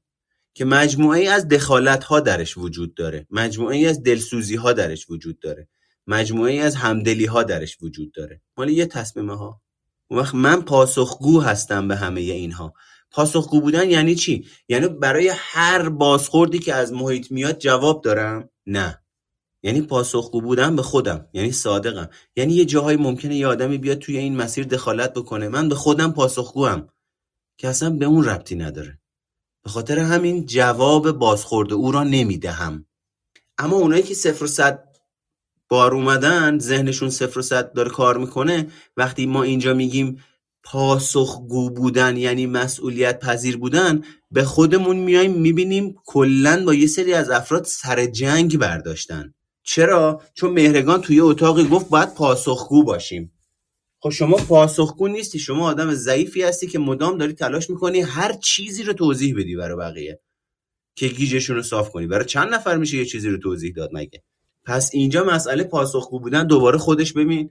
اینی که ما یه دونه واژه مسئولیت پذیری میگیم. یه دنیا زمان یه دنیا عاطفه یه دنیا فکر یه دنیا جان درش وجود داره که برای هر کسی بسته به شرایط شخصیتی و همه اینهاش شکل می‌گیره. پس در نتیجه آخر سر برگردیم سراغ این ریشه که ترس از موفقیت و ترس از شکست ترس از مسئولیت پذیریه. ترس از پاسخگو بودنه به کی به خود. به کدوم بخش از خود؟ به اون بخش از خود که تو زندگی یاد گرفتیم فقط باهاش سرزنش کنیم. ببین یه زمانی پاسخگو بودن من و شما به پدر و مادرمون بوده. اگه یه کار خرابی می‌کردیم اگه یه کار درستی انجام می‌دادیم غلط انجام می‌دادیم کم زیاد هرچی انجام می‌دادیم پدر یا مادر میومده ما رو بازخواست می‌کرده در قالب پاسخ زود باش بگو ببینم چرا این کار کردی؟ چرا درس خوندی؟ چرا درس نخوندی؟ چرا کمه؟ چرا مگه نگفتم جلو فلانی فلان کارو نکنی؟ باز دوباره رفتی کار خودتو کردی. حالا که این کارو کردی یه عواقبی داره. حالا که این کارو کردی من سرزنشت می‌کنم. یه تنبیهی داره. اون وقت من و شما این روش ها رو در طول دوران رشد درون ریزی می‌کنیم. وقتی پدر و مادر روش های سالم بلوغ یافته کارآمد از خودشون نشون ندن و روش هایی که خودشون فکر می‌کنن درسته سرزنش تحقیر تنبیه. همه اینا وقتی اتفاق میفته من و شما اونها رو درون ریزی می‌کنیم الگو برداری می‌کنیم. بعد اون وقت امروز وقتی من میگم طرف ترس از پاسخگویی داره ترس از مسئولیت پذیری داره بابت اینی که به خودش پاسخگو باشه به کدوم بخش از خودش پاسخگو باشه اینجا این معنی پیدا می‌کنه. من در دادگاه ذهنی خودم با روش هایی که از پدر و مادرم الگو برداری کردم که عموما روش های سرزنش گونه بودن. روش های تحقیر گرایانه بودن. روش های تنبیه گرایانه بودن. از همون روش ها جایی استفاده می‌کنم که رفتم یه نتیجه ای رو ایجاد کردم که مناسب با اون چیزی که تو برنامهم دیدم نبوده. حالا چوب سرزنش و حد پدر و مادرم رو در میارم شروع می‌کنم می‌زنم تو سر خودم. به خاطر همینه اون آدمه میگه من حوصله ندارم برم یه کاری رو انجام بدم. بعدش حالم انقدر بده که اصلا نمی‌فهمم زمان چجوری میگذره. میگم حالت بده یعنی چی؟ بعد که یه ذره با هم دیگه صحبت می‌کنیم می‌فهمیم به خاطر اینی که اون نتیجه ای رو که می‌خواسته ایجاد نکرده حالا مدام دو هفته است تو سرزنش خودشه. چرا اینجوری شد؟ چرا کم شد؟ چرا زیاد شد؟ چرا این حرف زدم؟ چرا اون حرف نزدم؟ گند زدم آدمی به درد نیستم. لیاقت ندارم شکست خوردم. هر موقع دست به هر کاری می‌زنم خراب میشه. اصلا انگار کلا توی سرنوشت من نوشتن این آدم نالایق. تو سرنوشت من نوشتن دوست داشتنی دوست نداشتنی. تو سرنوشت من نوشتن شکست خورده ناکام بدبخت تنها. هر کاری می‌کنم همش می‌رسم به اینجا. به خاطر این دیگه خسته شدم. اصلا هیچ کاری نمی‌کنم. کی داره اینو تداوم میبخشه؟ من و الگوهای من. من که از ابعاد مختلف من با خودم صحبت می‌کنم که در طول زندگی یاد گرفتم این ابعاد مختلف خودم رو از بخشی از بعدها بیشتر و قلمبه‌تر استفاده بکنم در طول روز. یعنی موقعی که یه کاری می‌کنم ناکام میشم و نتیجه که توش نمی‌خوام به دست بیارم بابام بهم گفته شکست خوردی گند زدی خراب کردی این لیبلا رو به اون ناکامی من زده. به مرور زمان من اینا رو درون ریزی کردم. امروز وقتی توی موقعیتی ناکام میشم اولین مکانیزمی که تو ذهن من فعال میشه شکست خورده ای ناکامی خراب کردی گند زدی پس فایده نداره. مکانیزم ناارزنده سازی. برو از اول انجام بده. بعد میای همه اینا رو جمع میبندی یه لیبل شناختی بهش می‌زنی اسمشو می‌ذاریم کمالگرایی منفی. اون وقت آدم میگه من نمی‌دونم چه گناهی کردم که این اتفاق تو زندگی افتاده. بحث گناه و این ماجراها نیست. بحث اینه که من و شما از الگوها و باورهایی که در طول دوران زندگی درونمون ایجاد شدن و درون ریزیشون کردیم خبر نداریم و داریم با اون چکش هی می‌زنیم تو سر خودمون هی می‌بینیم چرا نتیجه نداریم. پس در نتیجه ریشه یه ترس از موفقیت و ترس از شکست ترس از مسئولیت پذیریه نه موفقیتی وجود داره نه شکستی به تعبیری از دیدگاه تحلیلی. کامروایی در نهایت موفقیت وجود داره و در نهایت شکست ناکامی وجود داره. پس در نتیجه اگر دیدگاهتون رو توی زندگی نسبت به مسائلی که درش به نتیجه نمی‌رسید عوض بکنید و کمتر از واژه شکست توی زندگیتون استفاده بکنید موفق تر خواهید بود. ناکام شدم توی این زمینه. به اون میزان از کامروایی که مد نظرم بود نرسیدم. اون میزانی از کامروایی که مد نظر منه خیلی کمالگرایانه است. واقع بینانه نیست. اون وقت نگاه کن ببین با خودت بگو الان. ببین چقدر تمرکز روانشناختیت متفاوت میشه. وقتی میگی شکست خورده شکست یک واژه انسان ساخته است. مال تکنولوژی مال صنعته ربطی به دنیای واقعی و عملکردهای واقعی روانشناختی نداره. ما ناکامی رو می‌تونیم بسنجیم. همه آدما ناکامی رو تجربه می‌کنن.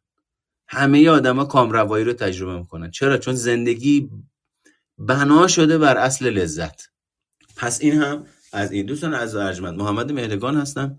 پادکست روانشناسی سایکوپاد رو گوش می‌کنید. متاسفانه این میزبان پادکست ما رو برده در سیستم تحریم به خاطر این اگر توی Castbox یا جاهای دیگه برنامه های ما رو گوش می‌دید احتمالا باید فیلتر شکنتون روشن باشه و وقتی فیلتر شکنتون روشن نیست فایل ها رو play نمی‌کنه. و بنده ده دوازده سالی که در زمینه آموزش مهارت های روانشناختی فعال هستم. کارشناس ارشد مشاوره خانواده هستم و دوره تحلیل رفتار متقابل و طرحواره درمانی رو مشخصا آموزش میدم. و در همین راستا یک دوره تحلیل رفتار متقابل هفته آینده روز یک شنبه چهاردهم فروردین شروع میشه به امید خدا. اگر خواستین برای خودتون کاری انجام بدین و توی این دوره شرکت بکنید که طبق استاندارد انجمن بین المللی تحلیل رفتار متقابل هم هست از طریق این زیلین که بالای سر من می‌تونید به واتساپ من پیام بدید. من اطلاعات دلار بدم خدمتتون. و این یه مورد مورد بعدی در زمینه آموزش فعال هستم. اگر کسی در واقع فکر نیاز به مشاوره ای داره. یا مسئله ای می‌تونم تو این زمینه کمک بکنم. چرا که تقریبا 7 ده سالی روزی 4 5 ساعت مطالعه تخصصی روانشناختی دارم و توی این زمینه به اطلاعات گسترده دسترسی دارم که می‌تونم شما رو راهنمایی بکنم توی این زمینه. در نتیجه ممکنه من یکی از اون افرادی باشم که یه روزی اصطلاحا بتونم به شما یه کمکی برسونم یه راهنمایی برسونم یه رفرنسی معرفی بکنم و یه اصطلاحا چراغی روشن بکنم. خوشحالم میشم این کار رو انجام بدم. در نتیجه می‌تونید هم شماره من رو داشته باشید. از طریق همین زیلینک که بالای سر من. هم اگر بار اول توی این اتاق تشریف میارید خونه سبزرنگ بالای title رو کلیک بکنید. جزو member های club سایکوپات باشید تا وقتی من یک room ی رو schedule می‌کنم notification ش براتون بیاد. توی page اینستاگرام هم هم در واقع استوری می‌کنم. امسال تصمیم گرفتم یه مقداری توی اینستاگرام فعالیت بیشتری انجام بدم با وجود اینه که قائلم که اونجا دنیا و دریای زرد و اطلاعات موثق و علمی اونجا نادیده گرفته میشه اما خب به هر ترتیب یک همچین تصمیمی رو گرفتیم من همیشه گفتم شما هر لحظه از اتاقهایی که من صحبت می‌کنم اگر تمایل داشته باشید می‌تونید تشریف بیارید بالا و این سوال رو مطرح بکنید که رفرنسی که داری ازش صحبت می‌کنی چیه؟ کجاست؟ کتاب مقاله یعنی اینو عرض می‌کنم که بگم خیالتون راحت باشه که وقتی اینجا صحبت می‌کنیم با رفرنسه. عموما من از چیزی خودم اضافه نمی‌کنم. یا اگر اضافه بکنم میگم. میگم این تجربه منه. این علمی نیست. من به این نتیجه رسیدم. آدمایی که من دیدم آموزشایی که من دادم تاکید می‌کنم روی این چون خیلی مهمه که افرادی که اینجور مسائل روانشناختی رو یا هر زمینه دیگه رو باهاش دست و پنجه نرم می‌کنن و می‌خوان برای زندگیشون استفاده بکنن لازمه بدونن این اطلاعات موثقه. چون متاسفانه ما جامعه هستیم که تفکر نقاد نداریم. آدم های نقد کننده ای هستیم ایرادگیری هستیم بسیار زیاد. اما تفکر نقاد رو به معنای واقعی یاد نگرفتیم که بدونیم تفکر نقاد فرقش با ایرادگیری چیه و اصلا نقد یعنی چی. به خاطر همین اصطلاحا اینجا شما هر موقع اراده بکنید می‌تونید بیاین بپرسیم که رفرنسی که داریم مدرسه صحبت می‌کنیم چیه؟ خیلی خوب. این هم از این. بریم سراغ اینه که اگه کسی سوالی داره سوالشو بپرسه و بعدش هم بریم دنبال زندگی ما اگه کسی سوالی داره می‌تونه دست بلند بکنه. پرسیدین چطور میشه این ترس ها رو درمان کرد؟ چقدر زمان برده این ترس ها در وجودتون شکل بگیره؟ توی دوره تحلیل رفتار متقابل در واقع چون طبق اشل انجمن بین المللی تحلیل رفتار متقابله سرفصل ها بین المللی هستن. یعنی شما هر جای دنیا سرفصل ها رو بگذرونید با اونها آشنا میشید. با مفهوم شخصیت آشنا میشین توی دوره تحلیل رفتار متقابل. و عوامل متاثر بر شکلگیری شخصیت آشنا میشین. ساختار شخصیت رو آشنا میشین. ابعاد شخصیت رو آشنا میشین. حالتهای مختلف شخصیت رو آشنا میشین. این دو سه جلسه طول می‌کشه. و بعد از اون میریم یه مقداری سراغ آسیب شناسی شخصیت. یعنی خطاهای شناختی. 18 خطای شناختیه که هشتاش غالبه. ما راجع به اون هشتا مفصلا صحبت می‌کنیم و بازش می‌کنیم. و عموما افراد تا قبل از اینی که بدونن خطای شناختی چیه در وجودشون هست داره کار می‌کنه. تازه کلی هم توجیهش می‌کنن که نگرش دارن. یعنی اساسا در مکانیزمشون detect نمیشه به عنوان خطا. به عنوان بخشی از هویت و شخصیتشون. شناخته میشه که اصلا خبر ندارن مال چه ماجرایی. بعد از اون میریم سراغ آلودگی های شخصیت بعد میریم تست مربوط به حالات شخصیتی قالب رو می‌زنیم. تیپ شخصیتیتون مشخص میشه ویژگی های تیپ شخصیتیتون رو آشنا میشید باهاش و می‌شناسید و بعد از اون میریم سراغ سرفصل بسیار مهم وابستگی. اینی که هر کسی که تیپش با تستی که می‌زنه چی در میاد مناسب با این تیپ شخصیتی چه کسی چه تیپی رو به خودش جذب می‌کنه. و چه تیپ هایی رو به خودش دفع می‌کنه و این چجوری در تحلیل رفتار متقابل بیان میشه. و در نهایت دوره مقدماتی میریم سراغ دو سرفصل در واقع مهم. یکی اینی که بزرگسال سالم کیست و چه تعریفی داره؟ یا بالغ مجری و, و در واقع سرفصل نوازش ها که لزوما ناز کردن و دست بر سر دیگری کشیدن نیست. روش های دریافت تایید و توجه کلامی و غیر کلامی سازنده و غیر سازنده که برای هر فردی متفاوته. در هشت جلسه در واقع هر جلسه سه ساعت برگزار میشه. خب اجازه بدید من ببینم این دوستانی که می‌خوان تشریف بیارن بالا. خب من به شما دسترسی دادم. بسیار خوب. خانم یا آقای سالی بفرمایید. سلام خیلی ممنون. من تاپیکتون رو خیلی دوست داشتم چون بزرگترین مشکل زندگی من دقیقا همینه. و اینی که شما توضیح دادین که این از بیمسئولیتیه یعنی که نمی‌خوایم یه مسئولیت رو قبول بکنیم. خب من تو جای مختلف زندگی مسئولیت داشتم و خب انجامشون دادم. ولی توی یه سری چیزایی که دقیقا مثل استقلاله این که مثلا می‌خوام از خانواده جدا بشم یا می‌خوام یه کار خاصی انجام بدم واسه زندگیم احساس می‌کنم نمی‌تونم اصلا تصمیم بگیرم. یعنی اصلا فکر نمی کنم از مسئولیت نپذیرفتنه. فکر می‌کنم از ندونستنه. اینی که تجربه ندارم و نمی‌دونم قراره چه اتفاقی به سر من بیاد و نمی‌تونم خودم رو بندازم تو این استخری که نمی‌دونم غرق میشم یا نمیشم. چون شنا بلد نیستم فقط باید دست و پا بزنم. اینه که قادر به تصمیم گیری نیستم. الان سوال من از شما اینه که من دقیقا باید چیکار کنم که بشکنه این ترس. هر چی بشه دیگه یعنی این ذهن اجازه نمیده من برم جلو. و اینه که شما هم میگین که خانواده موثره. تا یه جایی خانواده موثر بود. الان دیگه خانواده میگه اصلا خودت برو یه کاری بکن. ولی بازم نمی‌تونم انگار جلو برم. خب من فکر می‌کنم شما باید اول یاد بگیرید فرق بذارید بین احساس و فکرتون. یعنی اگر بخواید به من بگید که تفاوت بین احساس و فکر چیه چی میگید نمی‌دونم. فقط می‌تونم بگم ببین حالا همینو میگم. من می‌خوام توجه تو به این جلب کنم. ببین توی صحبتات گفتی احساس می‌کنم نمی‌تونم این کار رو انجام بدم. درسته؟ بله بله دقیقا. خیلی خوب. اینجا من میگم شما داری راجع به فکرت صحبت می‌کنی ولی از نظر شناختی و ادبیاتی میگی احساس می‌کنم نمی‌تونم اون کار رو انجام بدم. درسته. من میگم چطور شده که چند ساله هستی نباید سن خانم رو پرسید ولی خب. نه مشکل نداره. من 20 سالمه. خیلی خوب. من میگم تو 20 سالگی سالی چه اتفاقی براش افتاده که فرق بین حس و فکرش رو نمی‌شناسه؟ یا من میگم که اساسا اصلا سالی فکر می‌کنه یا بقیه بچههایی که دارید میشنوید فکر می‌کنید می‌تونه ربط داشته باشه؟ سالی اومد راجع به یه موضوعی صحبت کرد که آقا من می‌خوام این کارا رو انجام بدم ذهنم نمی‌ذاره اون کار رو انجام بدم. یه دفعه مهرگان برمیگرده به این ربط داره که تو نمی‌تونی احساس فکرتو جدا کنی. آیا ارتباط بین این مسائل رو درک می‌کنی؟ آره دقیقا درست داری میگی. به خاطر اینکه اصلا نمی‌تونم اینا رو از هم تفکیک کنم نمی‌تونم تصمیم بگیرم. آها. یعنی من به خاطر اینی که نمی‌تونم این مسائل رو یا یا نمی‌تونم ببین نمی‌تونم نیست یاد نگرفتم. چون می‌تونی. یاد نگرفتم. آها. چون یادش نگرفتیم ما اینها چی هستن کار کردشون چیه اینا به صورت خودمختار میاد شروع می‌کنن تو مکانیزم های شناختی آگاهی من و شما تداخل ایجاد می‌کنن. بعد تداخلش رو من و شما به چه شکلی تجربه می‌کنیم؟ به شکل هیجانی. به شکل نشخار فکری. این هیجان چجوری تجربه میشه؟ یعنی چون من یاد نگرفتم فرق بین فکر و احساسم و بلد باشم یه دفعه میرم تو شک و تردید.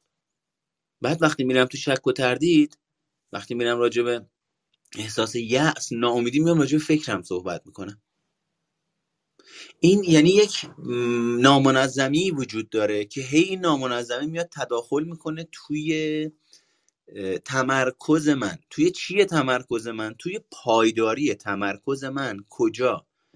کی؟ زمانی که لازمه من تمرکزم رو فعال نگه دارم. راجع به یه موضوعی که خیلی مهمه توی زندگیم برای من. اما توی اون شرایط یه دفعه این عدم شناخت ها عدم مهارت ها عدم تشخیص ها میاد باعث تداخل در اون پایداری تمرکز میشه. آقا چه ربطی داره؟ ربطش اینه اگه من بتونم بفهمم فکرم با احساسم چه فرقی می‌کنه اگه من بتونم بفهمم فکرم با حسم چه فرقی می‌کنه اگه من بتونم بفهمم حسم با هیجانم چه فرقی می‌کنه اگه بتونم بفهمم هیجانم با خلقم چه فرقی می‌کنه می‌تونم متوجه بشم. تو اون شرایطی که لازم توجه پویا و پایدار نشون بدم توی اون موقعیت مهم می‌تونم بفهمم کدوم یکی از ایناست که داره میاد تداخل ایجاد می‌کنه. بعد پیشگیری کنم از اینی که اون تداخل ایجاد بشه. اما چون اینا رو نمی‌شناسم این توی فرایندهای روانشناختی من تو قالب اینی که من میگم من دارم فکر می‌کنم تموم شد خودشو جا کرد. خودشو به یه شکل دیگه آورد تو مکانیزم تمرکز من دخالت کرد تمرکزم گرفته شد و من دارم فکر می‌کنم دارم فکر می‌کنم. در صورتی که تحت تاثیر هیجانم عمل کردم مختل شده. این یعنی چی؟ یعنی یه بند خدایی کلیدش توی تاریکی گم میشه. خب؟ بعد میاد توی اتاق روشنه دنبال کلید میگرده. بعد میگن داری چیکار می‌کنه میگه والا کلیدم گم شده. میگن کجا؟ میگه اونجا تو تاریکی. میگن پس چرا اینجا داری میگردی؟ میگه حداقلش اینه که اینجا روشنه. تونستم بگم مفهومو چجوری داره ب- تلاش می‌کنه برسونم؟ خیلی خوب خیلی عالی. دقیقا همینجوره من آها. اصلا نمی‌تونم اینا رو تفکیک کنم و اکثر تصمیمایی هم که می‌گیرم به خاطر اینی که اینا تفکیک نشده خراب میشه. یعنی همش همینیه که دقیقا قبلش گفتین هی به خودم هی نقد می‌کنم خودم و دائما این کارو می‌کنم. آره. کاملا درست بود. شناخت باید پیدا پس من کنی. تفاوت فکر و هیجان و خلق و حس رو نفهمیدم. نه نه نه نه لزوما. یاد ببین نگرفتم. نه چرا؟ درست گرفتی. اما ببین من می‌خوام اینجوری بگم. بذار اینجوری توضیح بدم. حروف الفبا چقدرن؟ بیستو نه نه اون انگلیسیه یه عددی یه عددی. آره یه عددی بعده. خب یه عددی. من الان لا- راجع به یک دهم الف صحبت کردم.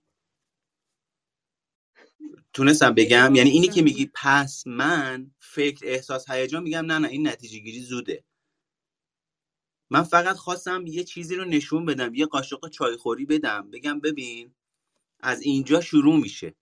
اگه بریم تحلیلی راجع بهش صحبت بکنیم تازه متوجه میشی که الف ب پ ت س جیم چه حروف الف با. خب بعد حالا سوال این حروف الف با چه کلماتی رو می‌سازن کنار هم دیگه؟ خودش طیفش وسعت و گستردگی پیدا می‌کنه. اون وقت این کلمات چه جمله هایی رو می‌سازن کنار هم دیگه؟ اون وقت این جمله ها چه پاراگراف هایی رو می‌سازن کنار هم دیگه؟ این پاراگراف ها چه صفحه هایی رو می‌سازن و این صفحه ها چه کتاب هایی رو می‌سازن؟ این شد یک کتاب. اون موضوعی که من الان عرض کردم خدمت شما صحبت 20 سال زندگیه که داری می‌کنی. اگه من اینجا دارم میگم 39 سالمه صحبت 39 ساله که طبق اون چیزی که افتراق نیافته نه اینی که همش هم 100 درصد این باشه ها این نگاه تعمیم افراطیه که همه رو تو آسیب ببینیم. ولی یه بخش تاثیرگذاریش شکل گرفته که لازم ما اول الفبا رو یاد بگیریم که من اصلا همیشه همینجوری توی کلاسم شروع می‌کنم. الفبا رو آموزش میدم اول. تا بعد بتونیم اینا رو بچینیم کنار هم دیگه. پس مسئله اینجاست. من و شما باید بتونیم توی سه تا حوزه برای خودمون کار انجام بدیم. امروز به عنوان افراد بزرگسال. آموزش پیشگیری درمان. آموزش رو می‌تونید توسعه هم تعبیر کنید توسعه شخصیتی پیشگیری درمان. اون وقت پیشگیری از چی؟ پیشگیری از الگوهای نا... پیشگیری از بکارگیری الگوهای ناکارآمدی که در طول زندگی اومدن توی کارخونه روانشناختی ما شروع کردن کار کردن. برای اینی که بتونیم از اینا پیشگیری بکنیم اول باید بشناسیمشون.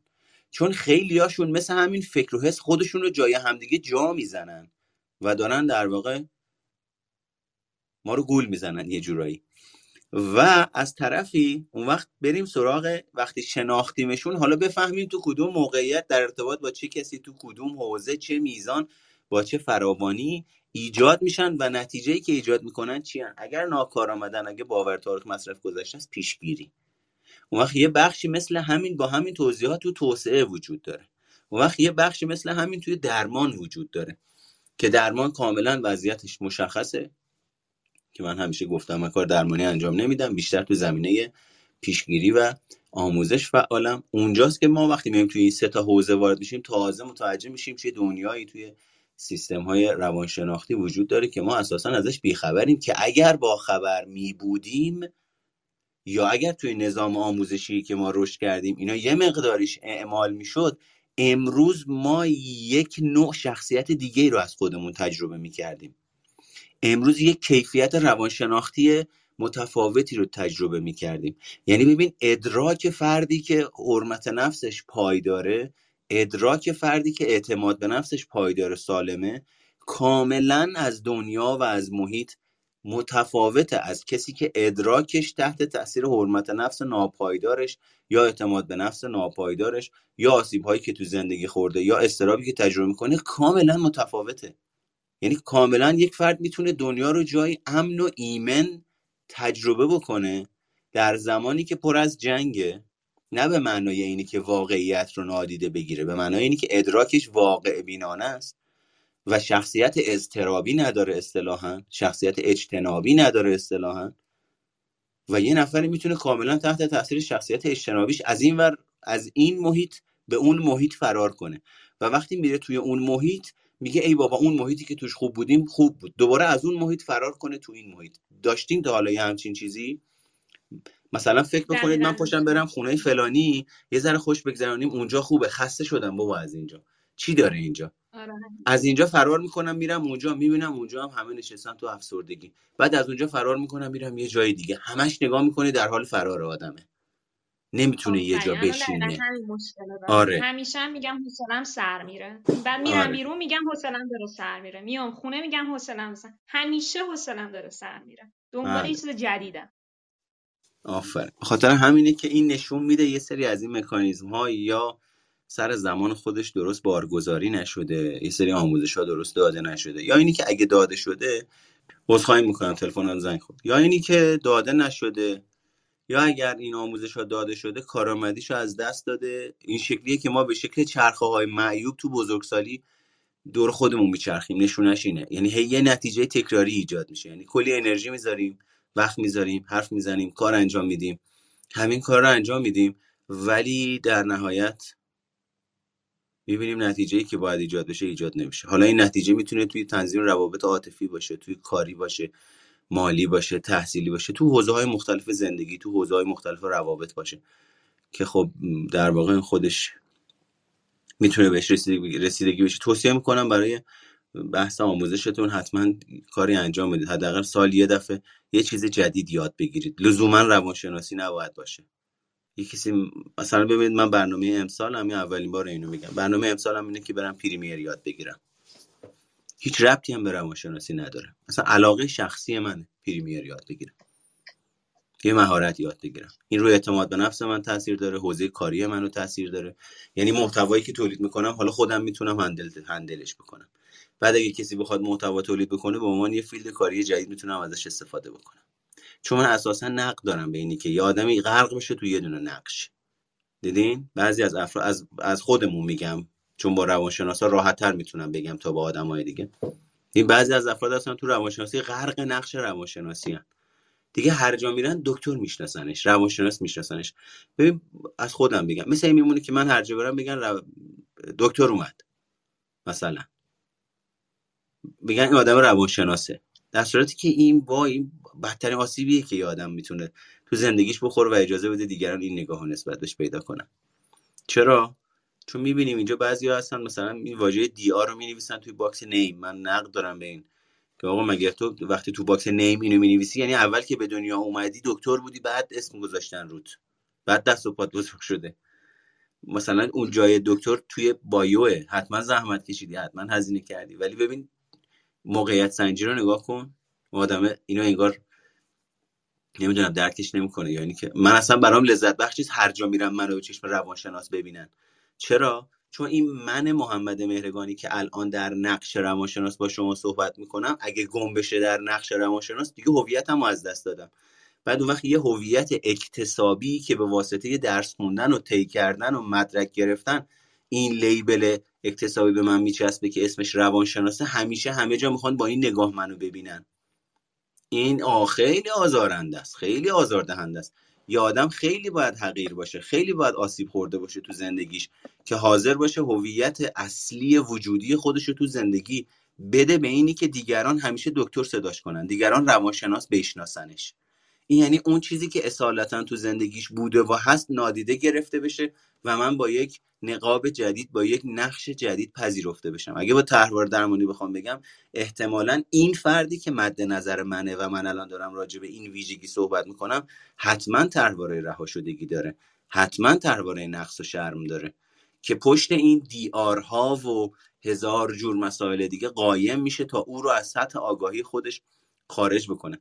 به خاطر همینه که من میگم حتما سال یه دفعه یه مهارت یاد بگیرید کوزگری یاد بگیرید سفالگری یاد بگیرید آقا برین آشپزی یاد بگیرید چه اشکالی داره؟ اصلا امروز من قاعدم اینه فکرم اینه. روانشناسی که آشپزی بلد نباشه روانشناس نیست. مثال می‌زنم ما به هر حال. به این شکل. امیدوارم جواب شما رو داده باشه. مرسی. خیلی خوب بود. واقعا خیلی کمک کرد حرفاتون. خیلی ازتون ممنونم. بابت این تاپیک خیلی خوبی که گذاشتیم مثالاتون هم خیلی خوب بود واقعا. خانم زهرا بفرمایید. سلام. سلام وقت شما صداتون قطع و وصل میشه. صداتون خیلی قطع و وصل میشه. خب شما تا درستش بکنین نوشتین در کلاس پرسش و پاسخ هم خواهیم داشت. در کلاس تحلیل رفتار متقابل اگر مسئله ببینید گروه درمانی نیست درمان نیست. در واقع اصلا ما اونجا حوزه درمانی کار نمی‌کنیم توی دوره. اونجا مفاهیم رو آموزش میدیم. اگر مسئله در واقع افتاده باشه حتما مایکتون رو باز می‌کنید راجبش صحبت می‌کنیم و توضیح میدیم. بله. اگر منظورتون از پرسش و پاسخ اینه بله. خیلی خوب. نمی‌دونم صدای من خوب شد؟ آها الان بهتر شد. آره چون من شهرستانم این احتمال داره یکم. من سوالی که داشتم می‌خواستم بگم که من خیلی ترس از شکست دارم. خیلی. خیلی ترس از شکست. این از عزت نفس پایینه یا اینکه نمی‌تونم مسئولیت کارامو نمی‌دونم. واقعا نمیشه به این سوال اینجوری جواب داد. یعنی اینقدر ساده نیست جواب دادن به این سوال هستن که آقا چون من ترس از شکست دارم از عزت نفسم نمی‌دونم. شاید از روش سرزنش گونت باشه. اصلا باید ببینیم روش سرزنش گونه داری یا نه. اون وقت. خب؟ یعنی مسائل مختلفی خب، باید بررسی بشن تا بتونیم بگیم آیا ترس از شکست شما از عزت نفس شماست یا اینی که عزت نفس پایین شما موجب مثلا ترس از شکست شما میشه. آیا اینا علت و معلولن یا اینی که یه متغیر دیگه مثل اعتماد به نفس مثل سرزنشگری مثل نشخار فکری مثل خودپنداره یا مثلا استراب زیاد باعث میشه ترس از شکست داشته باشی مثال می‌زنم یعنی می‌خوام بگم اینجوری نیست که الان بگی به نظر شما من ترس از شکستم از عزت نفسم. نمی‌دونم واقعا. به خاطر اینکه من نهایتا الان سی ثانیه است دارم با شما صحبت می‌کنم. می‌دونی؟ مثل این میمونه که مثلا مثلا مثال اینجوری بزنم. فکر کنم مثلا لپتاپ تو میاری برای من. من چون من یه ده دوازده هشت سالی تو زمینه کامپیوتر کار کردم. تخصص سخت افزار و نرم افزار دارم. دارم زیاد میرم سمت اونور. خیلی هم پوشانی هست بین اینا. فکر کن کیس کامپیوتر تو میاری برای من. بعد من روشنش کردم داره میاد بالا. یادتونه ویندوز ایکس پی کرمی میومد اون پایین 7 ده باری از چپ به راست می‌رفت تا ویندوز بیاد بالا load بشه. تو همین حین و بینی که اینو روشن کردیم شما داری از من می‌پرسی؟ ببخشید من تو drive D م ممکنه یه folder ی باشه که اسمش عدم حرمت نفس باشه و اون باعث بشه که من ترس از شکست داشته باشم. من میگم والا من اصلا نمی‌دونم. این کامپیوتر رو هنوز نمی‌شناسم. نمی‌دونم هاردش چند گیگه رمش چند گیگه مادربردش چیه؟ بعد توی اطلاعات هاردش چی ریخته شده؟ از ویندوزش معلومه ویندوز ایکس پی روشه به خاطر شکل و شمایلش. ولی اینی که هاردش چجوری پارتیشن بندی شده باشه؟ D داره C داره E داره F داره. هیچ کدوم از اینا رو نمی‌شناسم باید غیبگو باشم بتونم به این حرف بزنم مگه اینکه یه ذره اطلاعات قطع و وصل میشه. خیلی قطع و وصل میشه. من واقعا نمیشنوم اگه بتونی سوالت رو تایپ بکنی اینجوری خیلی بهتر میشه. room ها جایی save نمیشن. چرا؟ این room replays ش روشنه و یک ساعتی بعد از اینی که room تموم میشه شما بعدا می‌تونید بهش دسترسی داشته باشید. از طرفی توی کانال تلگرام هم صدای همین جلسات براتون بارگذاری میشه. برای کانال تلگرام این زیلین که بالای سر منه می‌تونید کلیک بکنید.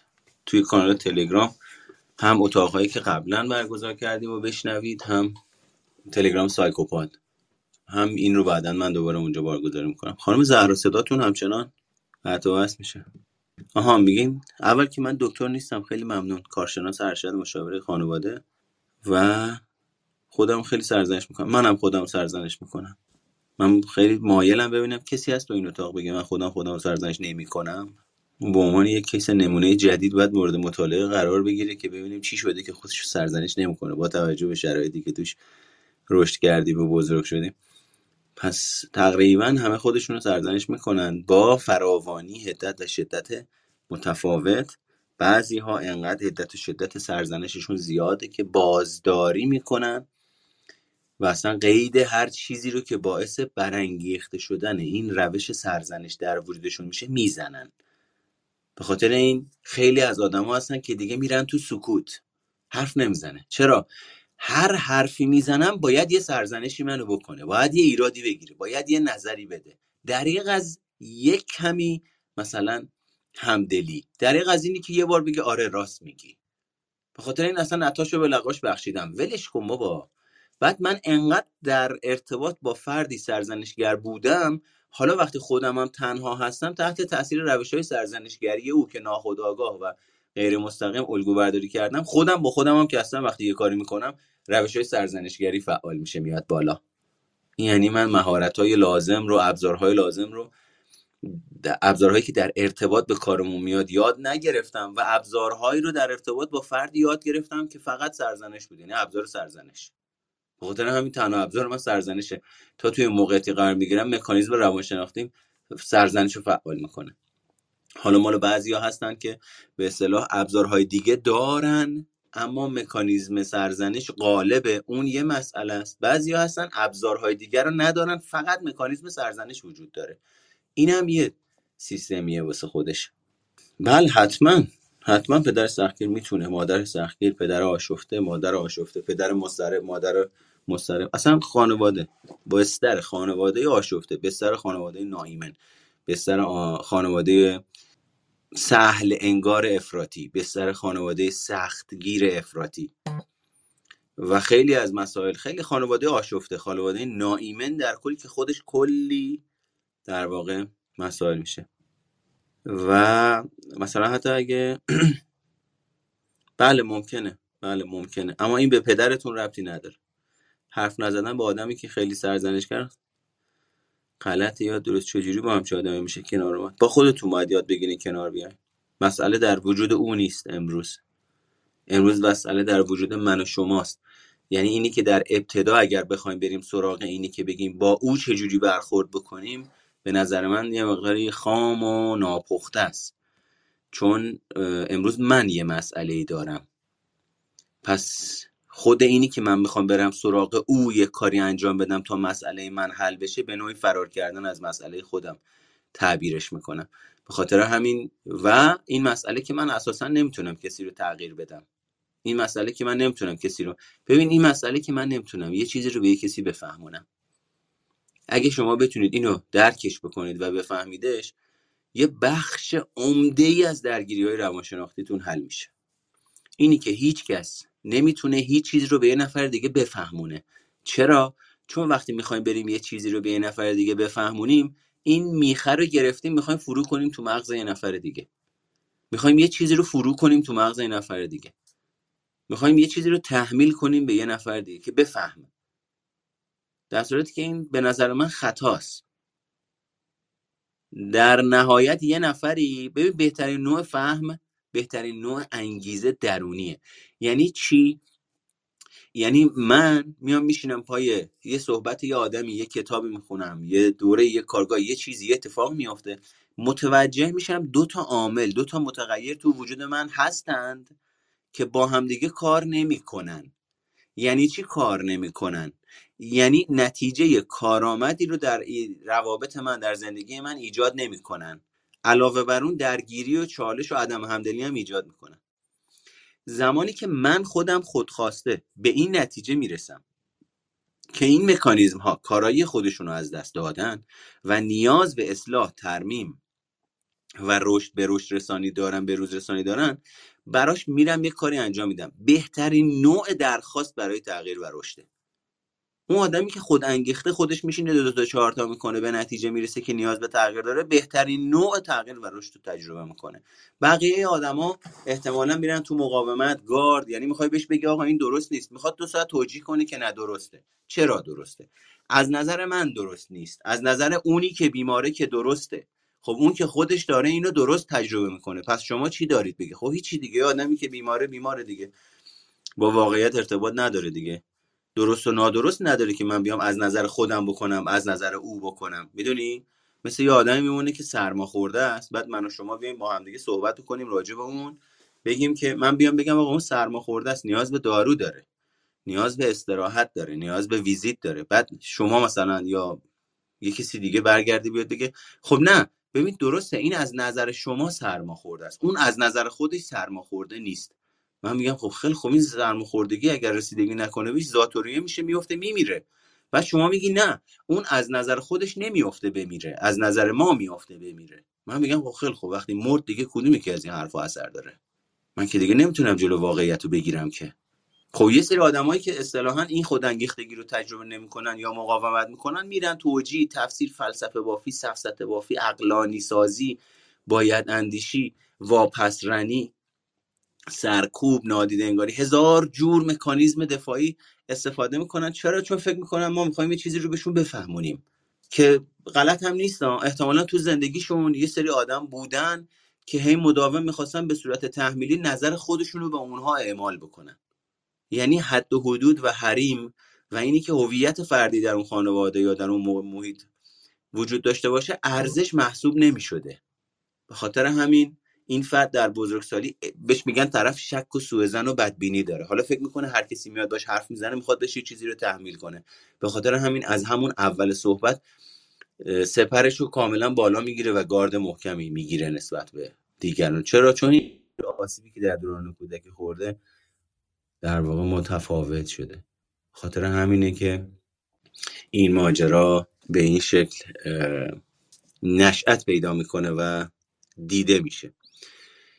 و دوستان از ارجمند پادکست روانشناسی سایکوپاد رو میشنوید. محمد مهرگان هستم دو کتاب در زمینه تحلیل رفتار متقابل و طرحوار درمانی نوشتم. در حال نوشتن کتاب سوم با موضوع اعتماد به نفس هستم. تا بتونم شاید قدمی بردارم و به افراد نشون بدم اعتماد به نفس برخلاف چیزی که در دوره های چهار روزه و چهار ماهه و چهار هفته ای معرفی میشه اصلا یک همچین چیزی نیست. زمان می‌بره تا افراد اعتماد به نفسشون رو بسازن. اما وقتی ساختن دیگه نمیشه خرابش کرد. این نکته خوبشه. و در زمینه آموزش فعالم ده دوازده سالی دوازده سالی میشه. طبق استاندارد بین المللی انجمن تحلیل رفتار متقابل این دوره رو برگزار می‌کنم.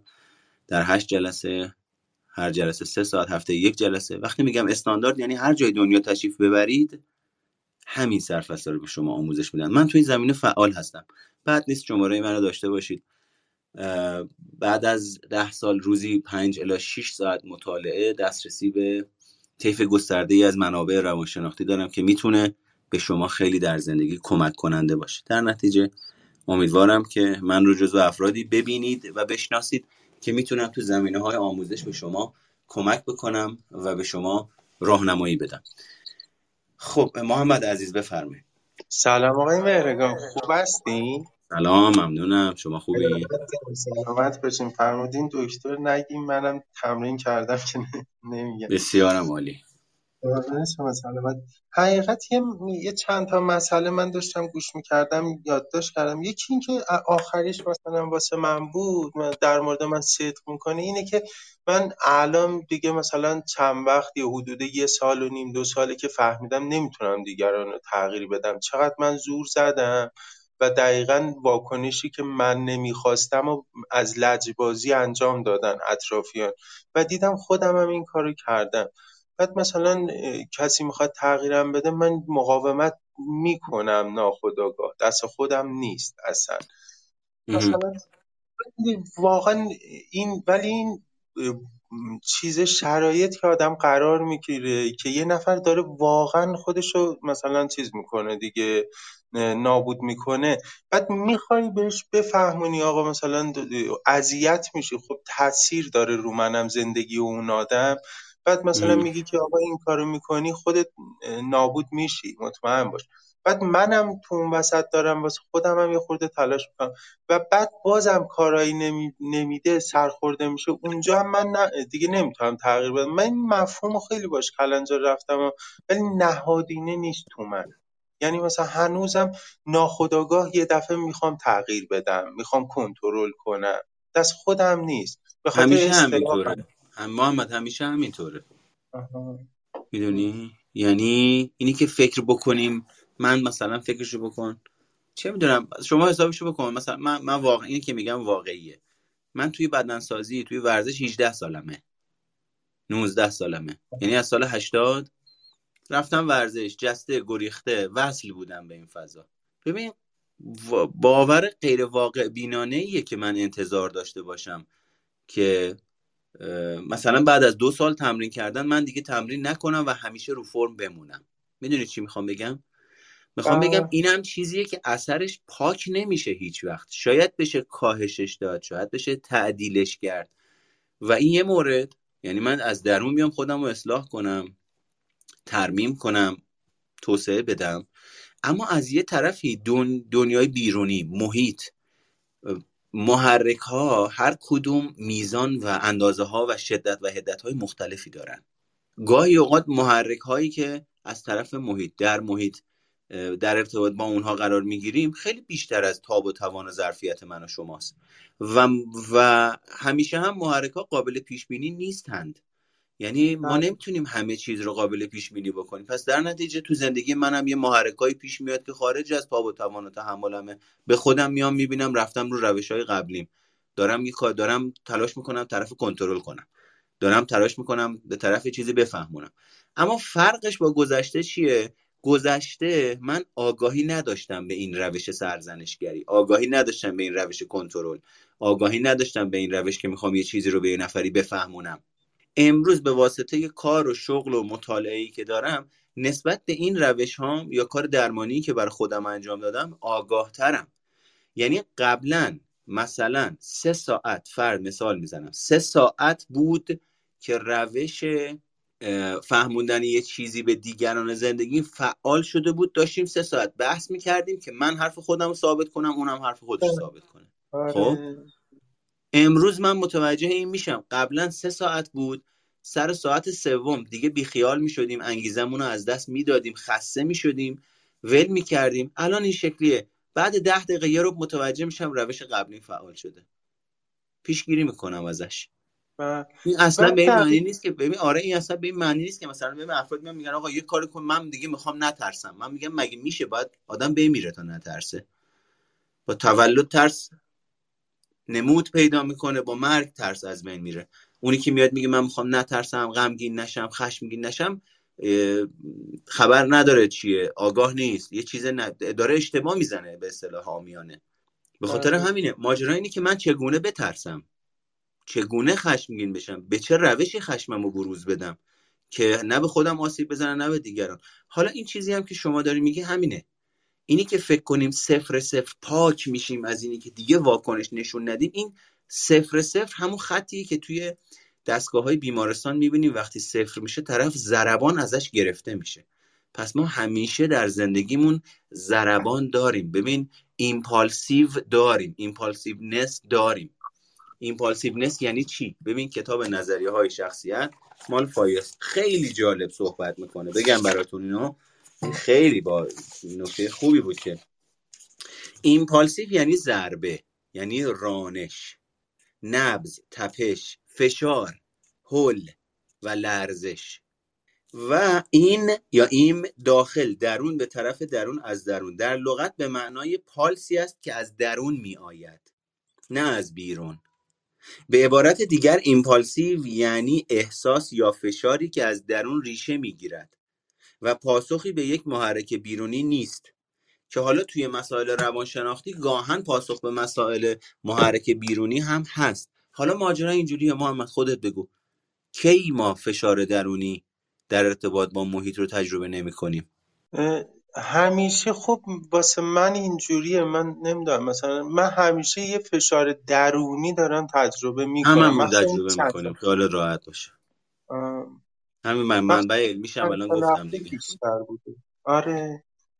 آره. خاطر همین یه راهش اینه که ما بپذیریم همیشه یه میزانی از فشار ناکامی ناتوانی رو تجربه می‌کنیم. یه میزانی از سردنش رو داریم. ماجرا اینه که میزان هدت شدت و فراوانی اگر انقدریه که داره بد عمل کرده ایجاد می‌کنه تو وجود من اونو کاهشش بدیم. که حالا فکر می‌کنم شما رو یک شنبه خواهم دید توی دوره. بله با اجازتون حالا هستیم اذیت کنیم. خواهش می‌کنم.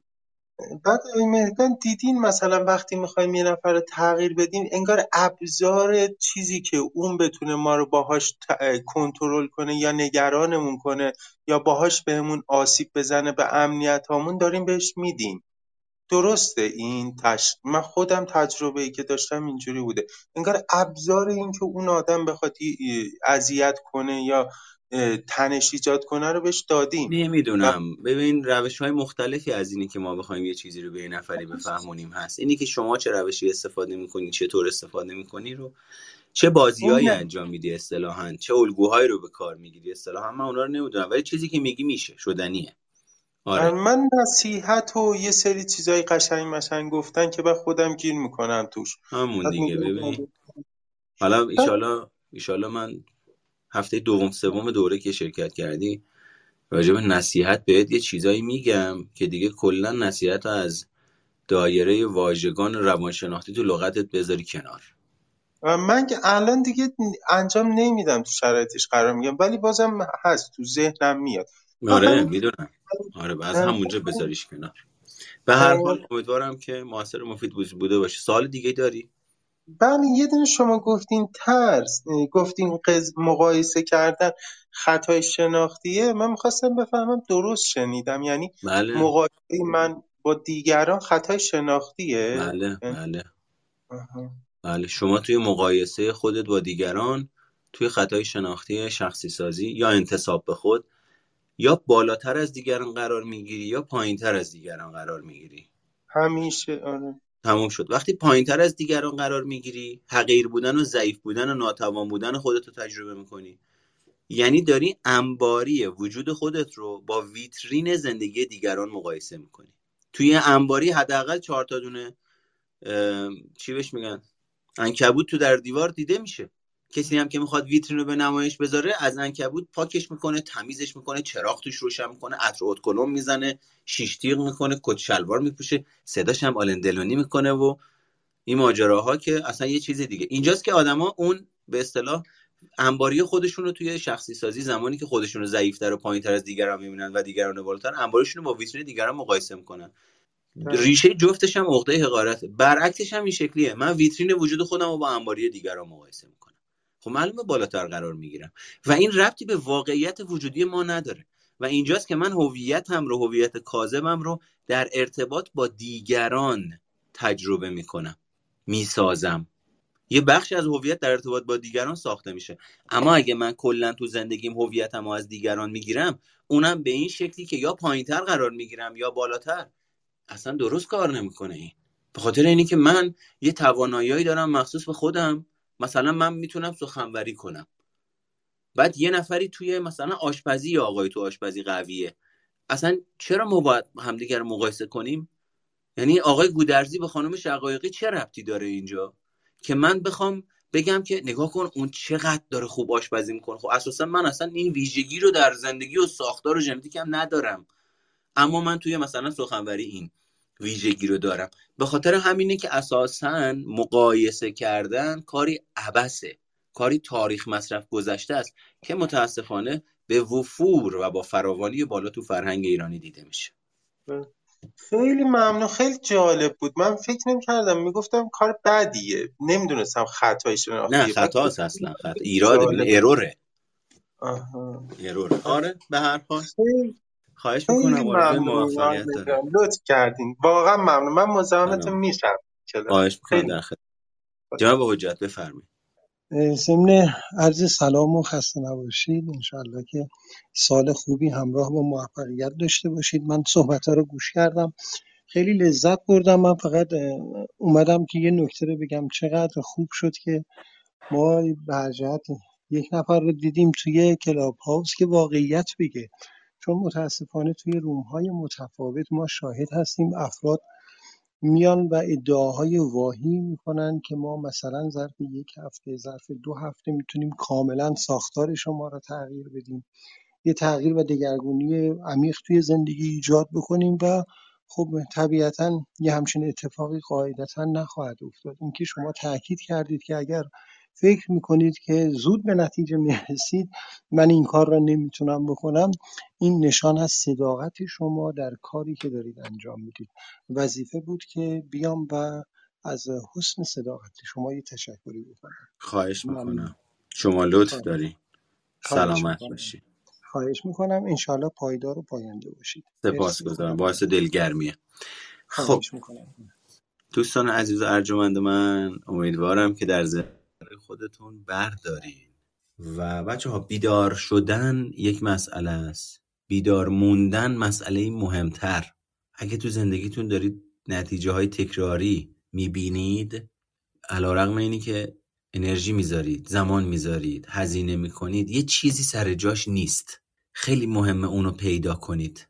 یعنی یه, چر... یه چرخدنده درست کار نمی‌کنه. کار می‌کنه ها نیرو رو درست انتقال نمیده. این یعنی انرژی رو مصرف می‌کنه ها. ولی از این چرخدنده به اون چرخدنده وصل نیستن اینا به هم دیگه. پس در نتیجه من و شما اینجوری تجربهش می‌کنیم که بابا من این همه وقت می‌ذارم این همه انرژی می‌ذارم تمرکز می‌کنم ولی عجیبه برام. چرا نتیجه ندارم؟ اینجا باید نگاه بکنید ببینید ماجرا چیه. ایشالا که نگاه بکنید. ایشالا که بیدار بشید و بیدار بمونید. بیدار موندن درد داره. سخته. ولی خیلی کمک می‌کنه. و ادراک شما رو خیلی تحت تاثیر قرار میده. یعنی شما به جایی از نظر روانشناختی می‌تونید برسید برای خودتون که تو تصوراتتون نمی گنجه این به این معنی نیست که الان جایی نیستید و حتما باید برسید نه خیلی ها ممکن رسیده باشن خیلی ها ممکنه نرسیده باشن. خیلی ها ممکنه تو تصور و رویای خودشون فکر کنن رسیدن ولی تو واقعیت نرسیده باشن. خاطر همین لازمه که ما به جد به این مسائل و ماجراها رسیدگی بکنیم. و به عنوان یک فرد بزرگسال که در مسیر بلوغ در حرکته و به این آگاهه که بلوغ کامل و صد درصدی وجود نداره. در زندگیمون کار انجام بدیم. محمد مهرگان هستم و برای شما آرزوی سالی پربار پرتلاش رو خواستار هستم. بنده در زمینه آموزش فعالم و می‌تونم در زمینه آموزش مهارت‌های روانشناختی به شما یاری و راهنمایی برسونم. از زمینه های مثل در واقع بعضی از افراد اصلا نمی‌دونن باید با چه روی کردهایی با خودشون کار بکنن. توی یک جلسه ما می‌تونیم با هم دیگه صحبت بکنیم و من شما را راهنمایی بکنم که چه روی کردی مناسب شخصیت شماست و چه روی کردی مناسب نیست. چگونه باید این فرایند را انجام بدین و چطور پیشش ببرین.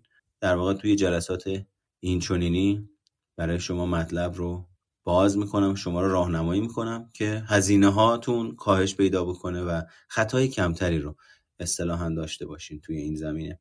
و در زمینه آموزش. در نتیجه اگر دوست داشتید می‌تونید شماره من رو از طریق زیلینک بالای سرم توی تلفنتون داشته باشین. شاید یه روزی من یکی از اون آدمایی باشم که نیاز احساس نیاز بکنید یا فکر بکنید نسبت به شرایطتون نیاز به کمک داشته باشید. اون روز من در تلفن شما شمارم باشه.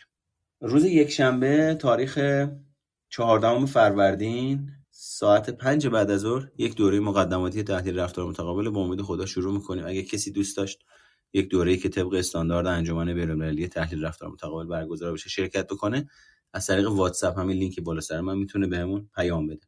همین لینک رو که باز هم می‌کنید می‌بینید که توش لینک های مختلفی از پادکست خاکستری روان پادکست سایکوپات توی تلگرام سایکوپات توی Castbox و در Apple Podcast. اینا رو گوش بدید. محتوا توشه.